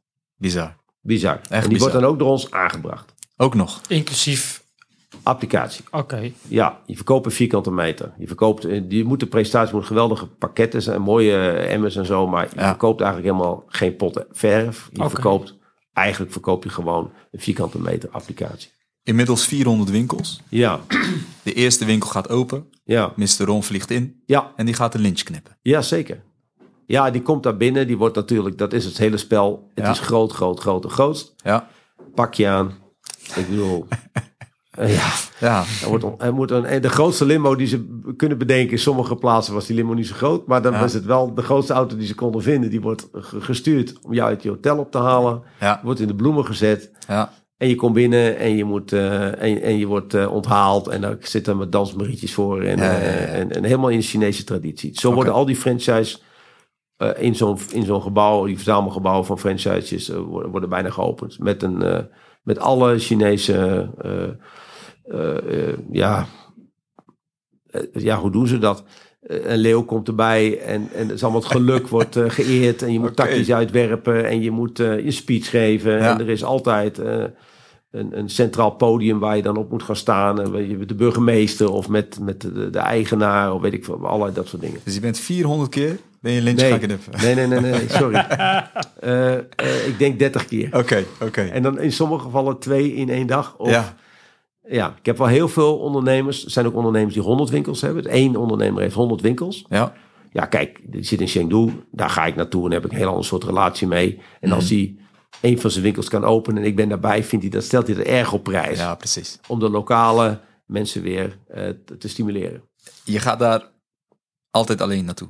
Nee, in zoverre, ik probeer zoveel, ik ben heel veel alleen geweest. Ja. Maar de laatste, ik ben een paar keer al met mijn, met, met een, ze vroegen ze mij, je moet, hebt toch wel wat meer staf, neem even wat mee. Ja, Ja, nou ja, dan organiseer je wat hè. ja precies. Maar je, je hebt een hele bijzondere reis ook meegemaakt. Dat heb je mij verteld met je dochter. Oh, ik, ja, ik heb mijn oudste dochter meegenomen Ja. één keer. Ja, Ja. ja, ja. ja, Dat was natuurlijk voor haar. Nou ja, die zei altijd van, eh, elke keer als ik wegga, papa mag ik mee. Ja, Het is een meisje, ook heel reisluchtig, Ja. lustig. Ze kan goed hockeyen. oké. Ze heeft een jaar in Argentinië gezeten, met 17 jaar. Zo. Is daarin een soort, het was geen exchange, maar ze wilde graag Spaans leren. Ja, En eh, ze zei, papa, ik ga naar Spanje. Mhm. zei, wat ga je in Spanje doen? Dat ze HAVO, zat ze in de laatste klas van HAVO. Ik zei, ja, wat ga je in Spanje doen? Ik wil Spaans leren. En omdat het ook een hockeyland is, kan ik er ook hockeyen. Dus ik dacht, als ik nou naar Spanje ga, leer ik Spaans. Mhm. En ik kan hockeyen. ja. Ik wil dat graag. Nou ja, waarschijnlijk in het bloed, hè. Dus, eh, dus zij met haar moeder ergens naartoe. Toen zei ik, ja, foutje, waarom ga je niet naar Argentinië? Daar spreekt ze ook Spaans. En ze Ja. hockey ook. Nou ja, dat zei ik als gepland. en 17 jaar, bijna 18, zat ze in het vliegtuig. En ze ging ze eh, zelf met een groepje, ja, dat werd dan wel georganiseerd, ging ze naar, eh, naar Buenos Aires. ja. Ehm, dus ja, die, eh, en die is dus ook eh, geïnteresseerd in, eh, et cetera. Die heeft later ook European Studies gedaan en Ja. heeft een master en weet ik veel wat. Maar die wilde altijd met jou mee. Ja, die zei, elke keer als ik wegging, dan kreeg ik een telefoontje van, als student van, hey, mag ik mee en zo. Ja. En toen was ik klaar met de studie, zei ik, ja, je mag mee. Huh, wat? Hoe bedoel je? Ja. Nou, Die hebt altijd daarvoor nee gezegd tegen haar. altijd nee gezegd. Altijd nee gezegd. Altijd nee gezegd. Tot die ene keer dat je ja zei. En zei ik, ja. En zei ik, ja, we gaan naar China. En die mensen daar in China, ik was natuurlijk vaak geweest al... Ja. Die hebben haar ook geweldig ontvangen. En die hebben, we hebben het platteland gezien. We hebben bedrijven geopend. Ja, We hebben Shanghai gedaan. We zijn de fiets door Shanghai geweest. En dat Ja. werd allemaal keurig netjes georganiseerd door mijn mensen. nou, op, eh, jij, jij was dan op die leeftijd was je al zo vaak was je naar China gereisd. Ja, Maar dit was wel een hele bijzondere natuurlijk. zeker. Ja, ja. Dit, dit stak er wel bovenuit. Je- Eh, ja, in dat opzicht stak dat er bovenuit. Ja, Ja. zeker. Ja, ja, en, ik, en, en hoe zij eh, eh, dat ervaart. En haar papa hier. ja. En haar papa als Mr. Ron in, eh, ja in China. die, de ogen, de, de, de bek viel over. Zeg maar. ja, ja. ja. dat eh Ja, dat is heel anders. Dan sta je Ja. op een podium. En, in- en, eh, toen ik begon, toen moest ik echt verkopen. Ja, Een productje verkopen. ja, En toen ik... ja, nu sta ik als een CEO weer daar. Ik ben een uithangbord. Het Ja. overigens, ik moet duidelijk maken. Wij verkopen aan China. mhm, Alles gaat via mijn bureau. mhm, Maar, niks, maar China is niet van mij. De merk, het merk is van mij. ja, We hebben wereldwijd het eigenschap, eigenaarschap van, van de merken, zeg Ja. maar. ja, Maar eh, dat, dat eigenaarschap heb ik eh, in bruikleen gegeven aan een franchisebedrijf. Dus die man die ik ben tegengekomen. mhm, Die daar inmiddels een franchiseorganisatie voor heeft opgebouwd. Er zitten 90 man op kantoor. Ik speel daar de rol van CEO als de grote baas uit Nederland. Maar, maar even eh, commercieel, ja, ze moeten van mij afnemen. Maar ik ben niet de eigenaar van het bedrijf. Dus ik, ik geloof niet dat het verstandig is voor zo'n klein bedrijf... om de eigenaarschap na te streven in, een, in, in China. Nee. Want ik, eh, ik versta het niet. Eh, het, is, het is een van de landen... Ik zou er ook geen interesse in hebben. In Amerika Nee. heb ik wel eigenaarschap, maar daar zou ik dat gewoon niet willen. Ik streef dat ook helemaal niet naar. oké. Je nodigt ze af en toe wel uit naar, eh naar Deventer volgens mij, hè? Dat heb je wel eens meegemaakt. Ja, de klanten. Kijk, we spelen het spel dat dat, dat, dat, dat willen de, mijn partners ook heel graag. Dat we heel erg met elkaar verbonden zijn. Dat zijn Ja. we ook. Ja. Dus ik heb geen eigenaarschap van het bedrijf. Mhm. Maar in principe zijn we wel met elkaar bepalen de strategie. Ik weet inmiddels wel wat van die Chinese strategie. Hoe we straks ook met Timo aan de gang gaan om er even iets mee te geven. Mhm. Hoe we een tweede keten van winkels neer gaan zetten. Waar de eerste nu tussen nu en een maand wordt geopend. Waarvan wij denken dat er ongeveer 3000 winkels geopend gaan worden. Wacht even, dus je hebt, je hebt Ik 400. heb een primeur voor je. Ja, ja. Dus zijn 400. Ja. En we gaan 3000 tweede bij. keten gaan we 3000 winkeltjes van maken. Tjus.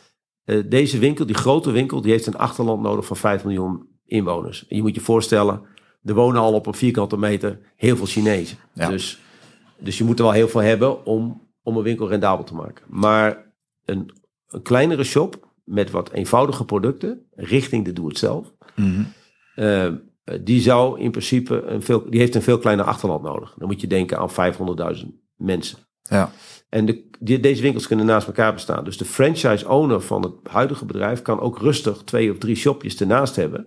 In de stad waar hij woont. Oké. Eh, en dus dat concept eh, wordt nu uitgerold. We Ja. hebben een jaar aan gewerkt.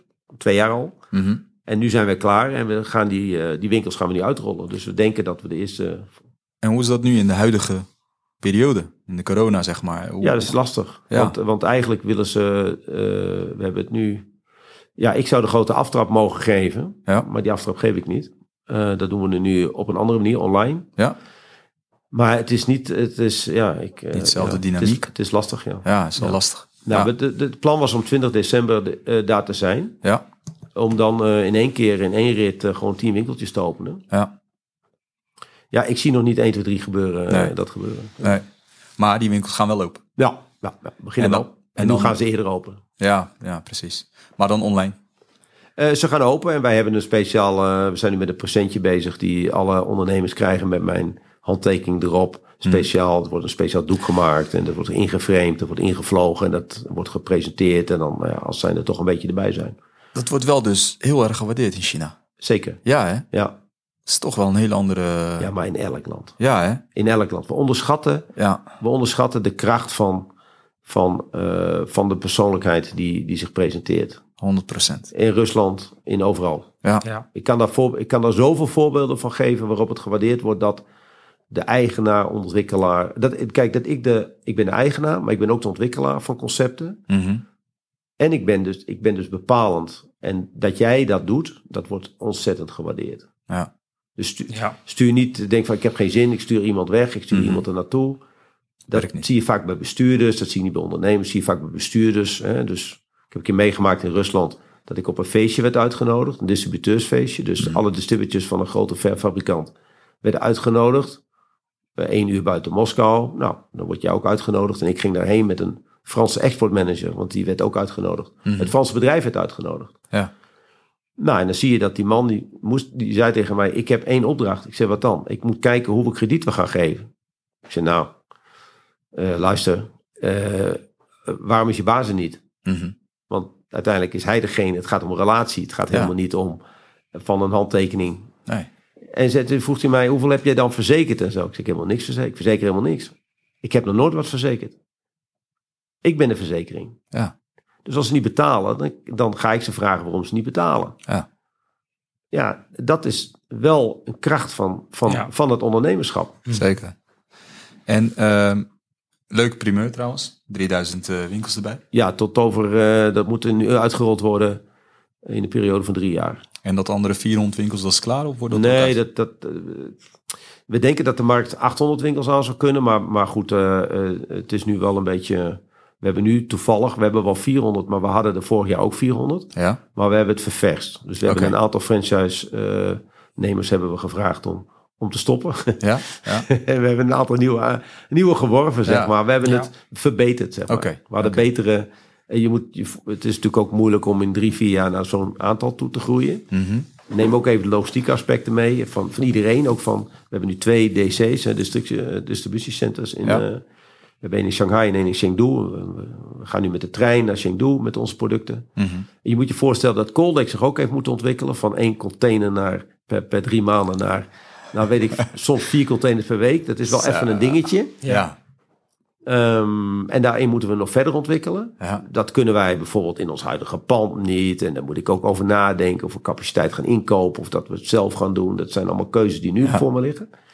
Eh, maar maar eh, ook ons distributiecentrum in, in China heeft zich moeten ontwikkelen van één distributiecentrum in Shanghai naar een wat grotere distributiecentrum. Nou, en dan naar een tweede in Chengdu. En dan ook weer het transport, altijd zeetransport. En Ja. een beetje invliegen naar nu weer met de trein. Mhm. En dan moet je je voorstellen, het gaat allemaal via Siberië. Dus daar is het nu waarschijnlijk min, eh, begint het nu al min 10 Ja. te worden of zo. Verf in een, in een trein met min 10. Dat lijkt Ja. me niet echt goed. Nee. Nou, dan kan een trein weer niet verwarmen. Niet zoals de containers die je op de boot stopt. Dat zit weer, die kun je geconditioneerd laten varen. Moet je kijken waar je alle, allemaal aan moet denken, joh. Ja, Dat is bizar eigenlijk, Wat hè? maar kijken. Ja, er komt zoveel Ja. bij kijken. ja maar je moet dus inschatten wat de risico's daarvan Ja. zijn. En nou ja, dat, dat, dat is best wel een lastig dingetje. Ja, zeker. Dus dat, eh, dat hele verf eh, gebeuren, de innovatie, heeft jou eh, geen windeieren gelegd, Zo het. horen. Zo Dat is gaat gewoon goed. Ja. En waar staat de organisatie nu? Nou, nog steeds op diezelfde aantal mensen. Want we, we, we proberen steeds meer te kapitaliseren. En Ja, eh, van, van vroeger eh, hand, met hand, veel handwerk alles maken tot steeds meer eh, dus, dus investeren Automatiseren, en ja. automatiseren. ja. Ja. En dan eh, dat, dat, dat nou, jou als ondernemer ken ik, dat eh, verfgedeelte, dat loopt. Ja. En dan komt er weer een nieuwe kans voor je. Nou, er zijn een aantal kansen. Aantal. Aantal oh, we- hebben meerdere primaire erom. Nee, nee, nee, nee. Dus de, de, eh, de on, je weet het online verhaal, dat ken Ja. je van me. Dus Ja. Een aantal jaar geleden dacht ik, hey, online, online, dat is leuk. Zes jaar geleden of zo. ja, Ik zal er toch ook aan moeten. En ik ben Ja. niet zo heel eh, digitaal eh, on- onderlegd. Dus ik ga maar eens, eh, hoe doe ik dat dan? En dan ga je inventariseren. Zeg, nou, verf in een shop. Hè. Mm. Nou, het kwam er eigenlijk op neer dat ik had verf ontwikkeld. Ik denk, er moet de Nederlandse markt in. Mm. Maar joh, die concurrentie is moordend. En ik zie helemaal geen toegevoegde waarde voor mezelf. Ook omdat het dan om saus zou gaan en zo. En decoratieve producten zijn hier niet. Moet ik die markt dan openbreken? Nou, ik heb al zoveel mensen pogingen zien wagen. Ik denk, dat ga ik helemaal niet doen. Nee. Dat is, dat is verkeerd. Nou ja, en dat komt dan op. Dan maak je de analyse en dan zie je dat in de, in de consumentenmarkt denk je, de vrouw is toch veel bepalender. En, die, en, en daar richt de hele markt zich niet op in. Inmiddels wel wat meer. Hè. Kijk maar Mhm. naar de reclames die je nu ziet. Ja.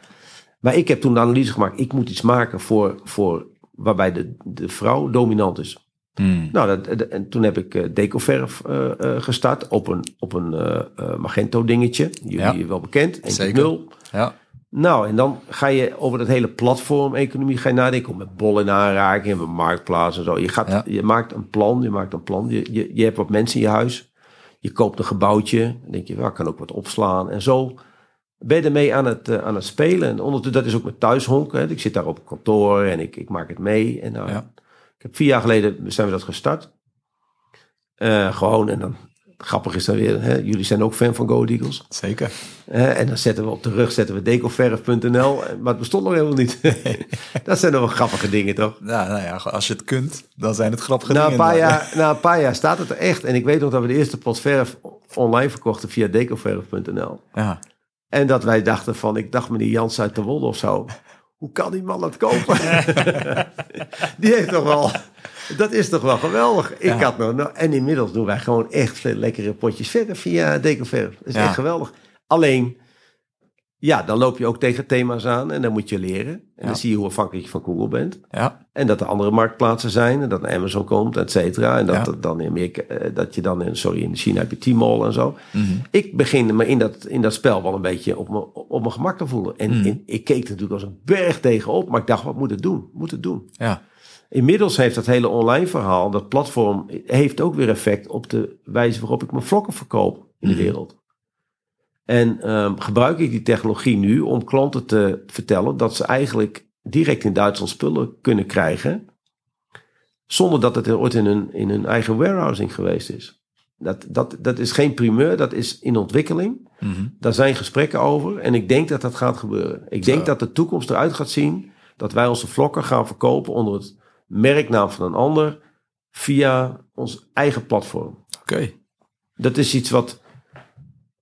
Ik heb dus de toegevoegde waarde gevonden in, het, in, het, in mijn verkoopverhaal, wat vroeger heel simpel was. Ik produceer, ik stamp.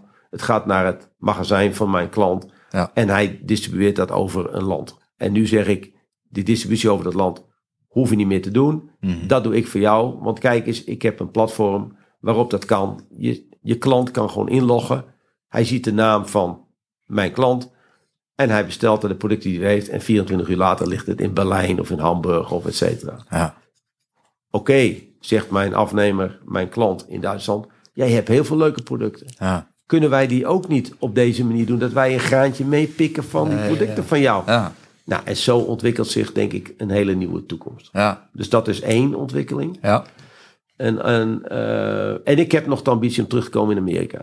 Mhm. Daar, lopen ook, daar ben ik ook bezig. Dus ik wil ook heel graag wat ik. eh, maar dat is niet iets wat ik nastreef omdat ik dat ooit niet heb afgemaakt. Maar Mhm. er is voor mij een kans in Amerika om gewoon serieus nog een keer een vlogje te verkopen. Oké. En dat kriebelt nog. Dat is gewoon actueel. Oké. Er zijn gesprekken over, et cetera. Verder? Sport? Ja. Nou ja, private equity, idee Ja. is... ehm, heb een bedrijfje opgericht. Inmiddels heb ik wat meer dingetjes. Hè? Dus eh, Ja, ja. ik heb het wat breder opgesteld de afgelopen tien jaar. Dat, ik heb natuurlijk wel geleerd van de private equity avontuur. Ja. Vond ik een mooi avontuur. Ja. Ik zat aan de verkeerde kant van de tafel misschien. Maar het, het aan die kant van de tafel zitten betekent dat je ook heel veel dingen leert. Dus zit je aan de goede kant? Eh, nou, ik, ik vind, ik ben nu in, in hij, ik weet dat Serkan doelt op een, een, mijn avontuur in de sportmarketing, waar ik nu een, eh, een, eh, een, partner ben, managing partner en ook aandeelhouder ben van een bedrijf wat zich heel goed aan het ontwikkelen is. Ja. Wat ook landelijke bekendheid geniet en wat nog veel groter gaat worden. Daar ben ik van overtuigd. Misschien wel veel groter dan ik ooit met Coldec ga bereiken. Maar de Coldec groep, zeg maar, ik heb wat meer groepen, maar hè, dus naast de Coldec groep zit ik nu ook in sportmarketing.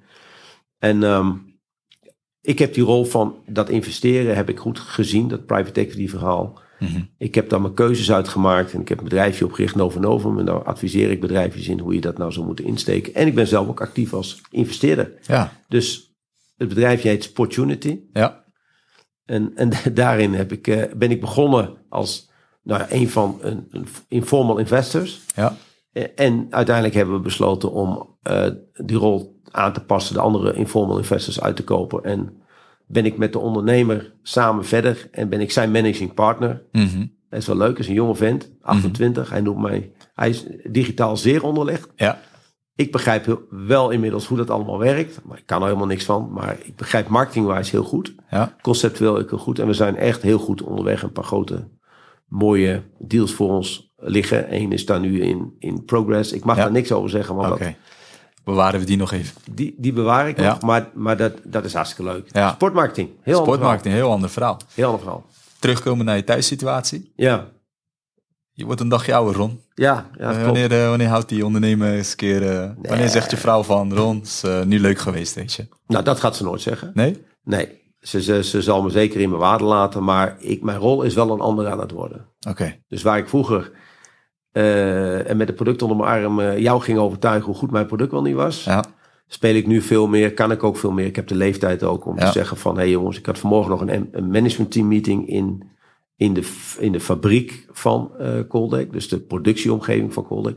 Daar heb ik hele jonge mensen aangesteld als, waar ik al wat jang, langer mee werk, die, die, die mij goed kennen en die weten hoe ik werk, hoe Ja. ik wil werken. Ja.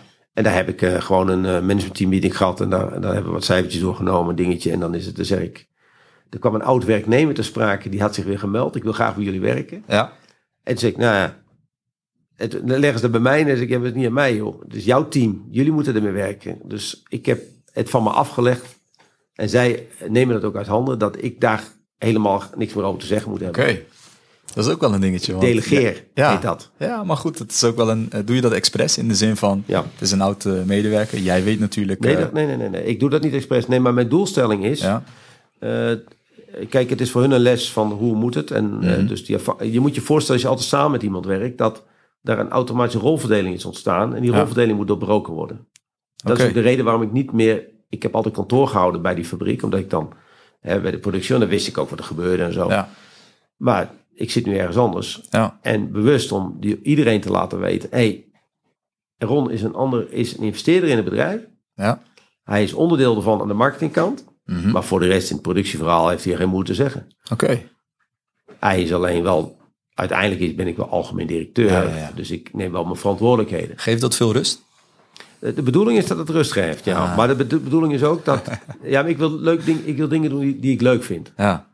Ja goed, dan, dan kom je op een gegeven moment, heb je je sporen daarin verdiend, toch? Als je kijkt naar je carrière, Ja wat je allemaal hebt meegemaakt, Ja, de ups en downs. ja. eh, dan kom je toch op een punt dat je dan uiteindelijk kan zeggen, ik wil echt doen wat ik leuk vind. Daar Ja, heb je nu ook is- de mogelijkheden voor. ja dat is nu... Dat is Maar doe je dat nu ook? Dat doe ik ook, Ja? ja. Dat straal je ook uit, moet ik zeggen. Ja, maar ik, heb, ik kan je vertellen, ik, heb toevallig, ik zei toevallig eh gisteren tegen mijn vrouw... dat ik, eh, dat was woensdag, ik heb woensdag een topdag gehad. Ja. Toen zei ze, waarom heb je een topdag gehad? Ik zei, nou joh, ik had 's morgens komen China. Smiddags was ik met al mijn marketingdingetjes bezig. Nieuwe potjes, nieuwe dingetjes, nieuwe Ja. weet ik veel wat. S- eh, smiddag, eh, om een uur of vijf had ik een gesprek met Amerika. Van een anderhalf uur over iets. Over Mhm. samenwerking en wat. Hey, ik, kom, ik heb eh, die dag heel hard gewerkt. want Die call begint om 7 uur s morgens. Ik kom s'avonds om 7 uur thuis. Ik heb 12 uur gewerkt. Je zou zeggen, nou die man is helemaal naar de kloten. Ja, hey, joh, ik had een geweldige dag. Het ging over dingen die ik leuk vond. oké.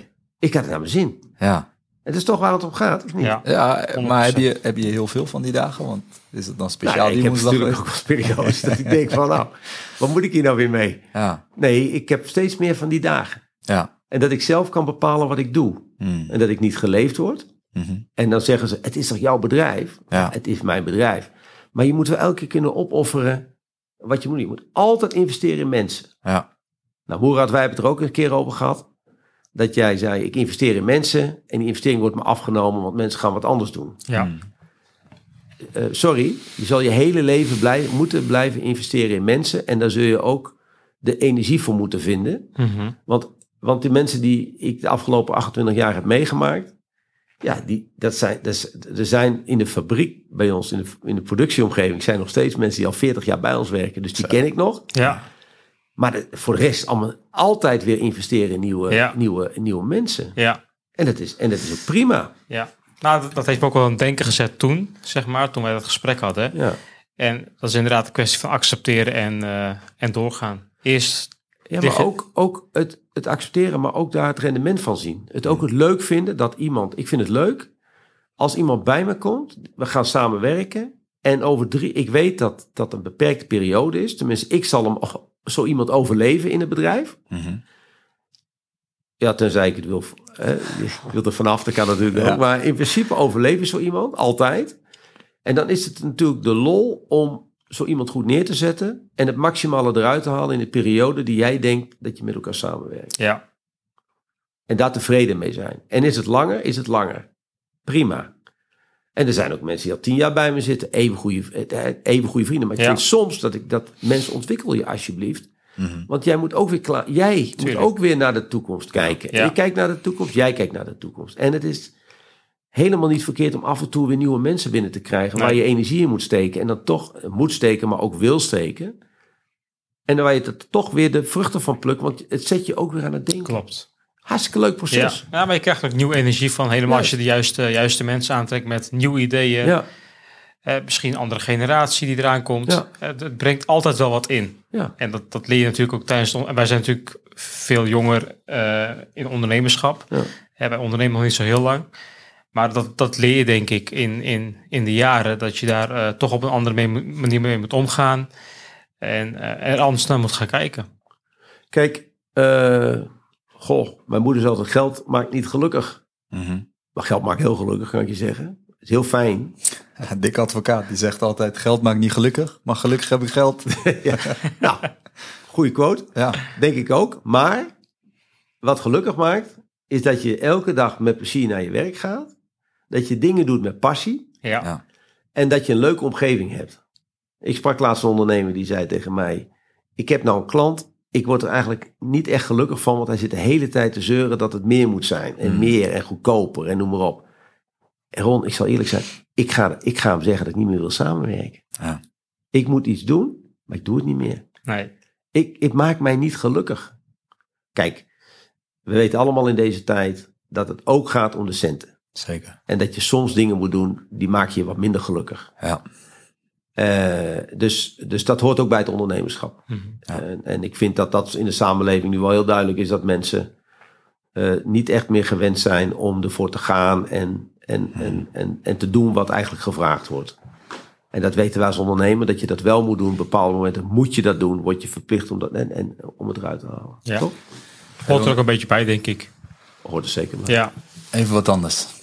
Als je kijkt naar je carrière, hè, 28 jaar ondernemerschap. Ja. Wat is je allergrootste teleurstelling geweest? Mag van alles zijn. Ik denk toch in een aantal gevallen, ik denk niet dat het één is, maar ik denk toch dat de teleurstelling toch ook weer aan die mensen, in die mensen zit. Ja, hè? Ja. Ja. Het is toch apart dat je dat eh, zo Nee, vaak is, hoort, weet het je is, wel. Het is niet, het is niet, ik heb geen, ik heb ook geen trofee van, nou, dat was de klapper. Ik, Nee. ik, ik streef er ook niet naar om iets te verkopen. Dan zeg ik, nou, nou ben ik eindelijk rijk. Ik ben hartstikke Nee, nee. rijk. Ik ben rijk in gevoel, ik ben rijk, het gaat niet om mijn centen. Nee, Ik kan mezelf, ik, ik, ik, wat ik mooi nu weer vind, is dat door deze situatie, corona, dat we, dat we ook in eerste instantie heeft me weer klein gemaakt. ja, En dat de strategieën die je doet, dat die werken, dat dat Ja. klopt en dat je alles op de rit krijgt. Dat, dat, dat maakt mij eh, dat, dat, eh, best wel stressvol. ja, En ik heb wel eens gedacht van, had ik de shit maar verkocht voor die tijd, Ja, had ik dit niet mee hoeven maken. Maar het is aan de andere kant, als je het dan weer voor elkaar hebt, denk je, nou jongens. En met een team jonge mensen, denk je, Ja. nou geweldig, Ja, dat is top. Daar ben ik helemaal blij mee. Wat mij, als je nu in mijn bedrijf kijkt, en mijn omgeving, is het opmerkelijk dat ik weinig mensen heb boven de 40 jaar, terwijl ik zelf 56 ben. Hmm. Het houdt je jong. Nee, Oh, daar, daar ligt dus een probleem. Het probleem is dat, dat ik toch veelvuldig ben tegengekomen. Dus dat er een bepaald moment komt bij mensen dat zeggen... nou, het is wel genoeg geweest dat buffelen en ik ga even, even uitrusten. Hmm. En dan komen ze toevallig bij mij in een verkeerde omgeving. Dus je, je, je doet de werving en selectie. Je komt bij mensen naar aanrakingsgraaf voor je werken. En dan blijkt dat ze een andere vorm van samenleven voor hebben. Van nou, eigenlijk wil ik eens even rustig aandoen. En vind, lijkt het me wel een mooie, misschien wel eindpositie Ja. bij Ron. Ja, en daarin ben ik te vaak eh, teleurgesteld. Dat ik denk, wij zijn een groeiend bedrijf. Willen, elk jaar willen we groeien. Mhm. Nieuwe activiteiten, nieuwe dingen doen, et cetera. De afgelopen vier jaar plus 10% zeker. Afgelopen, nou 2019 was plus 20%. Nu helaas min 10%. Maar dat is ten opzichte van 2018 nog steeds plus 10%. Ja. Dus ja, het is mooi dat je dat zo bekijkt. Hè? altijd, altijd omhoog willen. Altijd Ja. omhoog willen. Dan moet je dus mensen om je heen verzamelen die dezelfde taal spreken. Juist. Ja. En wat ik, wat ik toch wel een hele generatie heb teruggevonden, is dat, dat, dat ze daar moeite mee hebben. Ja. Ja. Maar even een brugje naar de samenleving. In het begin van dit jaar waren de verzekeraars die zeiden... we gaan mensen vragen om drie dagen te werken in plaats van vier dagen... met behoud van geld. Mhm. Weet je dat nog? ja, zeker. Mhm. Ja. Nou, dat is nou typisch voor waarvan ik denk, hoe kan het? Wij, werken, wij zijn in competitie met alle landen van de wereld. Met China, met Rusland, met Amerika, bla bla bla. Rusland of eh, Amerika verliest zijn positie een beetje. Ja. Haalt mensen uit China terug of activiteit uit China terug... om de mensen in Amerika weer aan het werk te zetten. Mhm. Eh, te laat misschien wel, weet ik veel. Maar, maar we moeten met elkaar vechten voor waarvoor we staan. En dan gaan we in Nederland roepen, weet je wat we doen? We gaan minder werken voor hetzelfde geld. Wat, wat is dit joh? Ja. Dat is een mentaliteit wat, wat ik dan ook in een bepaalde generatie teruggevonden heb. Wat dus niet bij mij werkt. Nee, Nee. maar dat is een mentaliteit die, die, die je gewoon krijgt van de staat, zeg maar. Ja, dat bedoel ik. Ja, dat, dat wordt is- ook ingegeven ja, door, Ja, absoluut. Door, en, een- en een verzekeraar is Ja. voor mij ook, dat zijn zulke grote bedrijven, daar wordt van alles geprobeerd wat, wat uiteindelijk de ambtenarij ook al krijgt. Want ga op vrijdag maar eens naar een gemeentehuis en je Mhm. zal niemand aantreffen. Ja, nu zeker niet. Nee. Want het eerste wat de Nee. gemeentehuis zei, we zijn tot 1 januari zijn we gewoon gesloten. ja. Ja. Terwijl wij zeggen van, hè, Bizar, hè? we moeten toch wat produceren jongens. Ja. Come on. Ja. Ja, het, is, eh, eh, het, mooie is denk ik in jouw ondernemerschap dat jij ook heel veel andere eh, delen van de wereld, mentaliteit, eh, werkethiek, eh, dat je dat allemaal meemaakt. Ja. En je komt weer terug in Nederland en dan zie je eigenlijk hoe het, hoe het echt is en waar we in zitten. En sommigen horen ja, werk en eh, moeilijk, moeilijk. Terwijl je aan de andere kant van de wereld, waar heb je het over? Nou, er zijn wel een paar dingen over te zeggen. Eén, ik zeg altijd als je terugvliegt naar Nederland, dan vlieg je boven Nederland, dan zie je al die kaveltjes. Mhm. We zijn helemaal verkaveld. Hè? Ja, mooi gezegd. Ja, dus, Ja. Dus, dus, dus dat zijn allemaal hokjes. En we Ja. zijn allemaal hokjes. Het is helemaal, eh, we zijn het land van de boekhouders. Ja, Kan je niet ontkennen. zeker niet. Dus dat is, dat is één wat ik altijd zie. Als ik in China ben, willen mensen graag in Nederland wonen. we willen eigenlijk, ze fluisteren, ze moeten zes dagen in de week werken. En ze werken niet, niet acht uur per dag. Ze hebben zo'n telefoon en je kunt ze bellen wanneer je wil. Maar ze bellen jou ook wanneer ze willen. Maar Ja. ze willen, maar eigenlijk zeggen ze tegen mij... Mr. Ron, als het mogelijk is, zou ik zo graag willen dat het zo was als in Nederland. Ja. Wij willen ook niet zo hard werken. Nee. Dat is een luxe die ze nastreven. Ja. Dus, dus, dus Gras is groener. uiteraard. Ja. Maar goed, eh, ja, dus in de hele wereld zie je andere culturen en allerlei problemen. Ik ben in Engeland ook wel, ik heb de achterstandswijk in Engeland meegemaakt. Ik ben wel in fabrieken geweest. In Engeland heb je heel veel fabrieken waarvan je denkt van wow, dat is een mooie fabriek. En dan kom je bij professor Dr. Huppelepup, die zit onderin een, in, in, in, onderin een oud gebouwtje. Ja. Op een, op een bureaustoel waarvan je zegt, dat wordt bij ons afgekeurd. Ja. En die man die heeft gewoon echt een, eh, die heeft gedoseerd aan de universiteit. Die, zit daar te ontwikkelen voor een, een, een groot vloerbedekkingsfabrikant. Maar de omgeving is gewoon heel slecht. Moet Ja. met muntjes naar een automaat om zijn koffie op te halen. Dat zie ik in Frankrijk, dat zie ik in Engeland. Dat zie ik niet in Duitsland. Dat is top. Ja. Maar dat zie ik in die landen wel. Ja. Er is heel veel armoede in dat soort landen. Veel meer dan je denkt. Werkeloosheid in Frankrijk, sommige gebieden hartstikke hoog. Dus ja, er zijn ook, we hebben echt een mooi land. Ja. We hebben echt een mooi 100%. land. We vergeten het, Ja. maar we hebben een geweldig land. Zeker. Ons thema, eh, dat, dat eh, iedere gast van ons een, eh, iets, iets meeneemt eigenlijk. Iets persoonlijks. Of, ik zie daar twee doosjes liggen. Ja, ik dacht ik neem twee doosjes mee, want één is ook zo lullig. Kijk, even, even Kan- kijken. Ja, ik ben wel commercieel, hè. Dus Ja. ja, Kantinebaas. Ja kantinebaas. Het is een... eh, nou, pak hem even uit, Ja, zou ik, ik zeggen. zat, eh, ik ga het even uitpakken. Yes, dankjewel. Meestal wat sneller eh, met uitpakken dan, eh dan, Dan inpakken? Kleine, Oh, nee. grote Oh, Het is een heel inderdaad. makkelijk dingetje. Het is gewoon een mokje. Ah, En er staat... Kijk, er zit wat in. ik denk dat, dat we ongeveer dezelfde Nou, kijk even wat erin zit. pingpongballetjes. Pingpongballetjes. En even de, op de achterkant staat ook nog iets. Pingpongbaas, Ja. kantinebaas, Ja. Sportunity. Hmm, Ja, en kijk op de achterkant van de beker. Er staat nog iets. Kijk. The best. Ja. Kijk. Made in China. Dat, dat, kijk, ik weet niet. Ja. Made in China, ja, dat staat erbij. Ja, in China gemaakt. Kon niet hè? beter krijgen, denk ik. nee, dit is het conceptje van Sportunity, mijn, Ja. eh, waar ik in, eh, in eh, deelneem in dat bedrijf. Mhm. En wat mij zo aantrekt in dit concept en wat ik eigenlijk zo goed vind van het bedrijf, is dat ze allerlei dingen bedenken die maatschappelijk ook eh, omarmd zijn. Mhm. Eh, Bruno Bruins, weten jullie nog, die minister die eh, afgetreden is, die Ja. heeft dit concept ook gelaunched, zeg maar, ge- geïntroduceerd. Het gaat er eigenlijk om dat wij beweging wilden creëren in de, in, in, op kantoren. Mhm. Door een competitie uit te schrijven. En toevallig zag ik bij jullie vorige keer, daar vroeg ik het net nog, Ja, een, een pingpongtafel en een biljart staan. Er hoort eigenlijk nog een dartboard bij. Maar er is een competitie bedacht eh, onder het mom kantinebaas. ja. eh, om mensen aan het bewegen te krijgen eh, tijdens, hun werkzaam, tijdens het uitvoeren van hun werkzaamheden. Oké. En helaas is dat in de coronatijd gestorven tot nu toe. Want ja, al die kantoren, die grote kantoren zijn leeg. Maar het idee is dat, en dat vind ik heel goed, Ja. dat we mensen aan het bewegen krijgen. En Hmm. Sportunity is een bedrijf wat zich heeft gericht op het ondersteunen van, het, van, het, van de ongebonden sporter.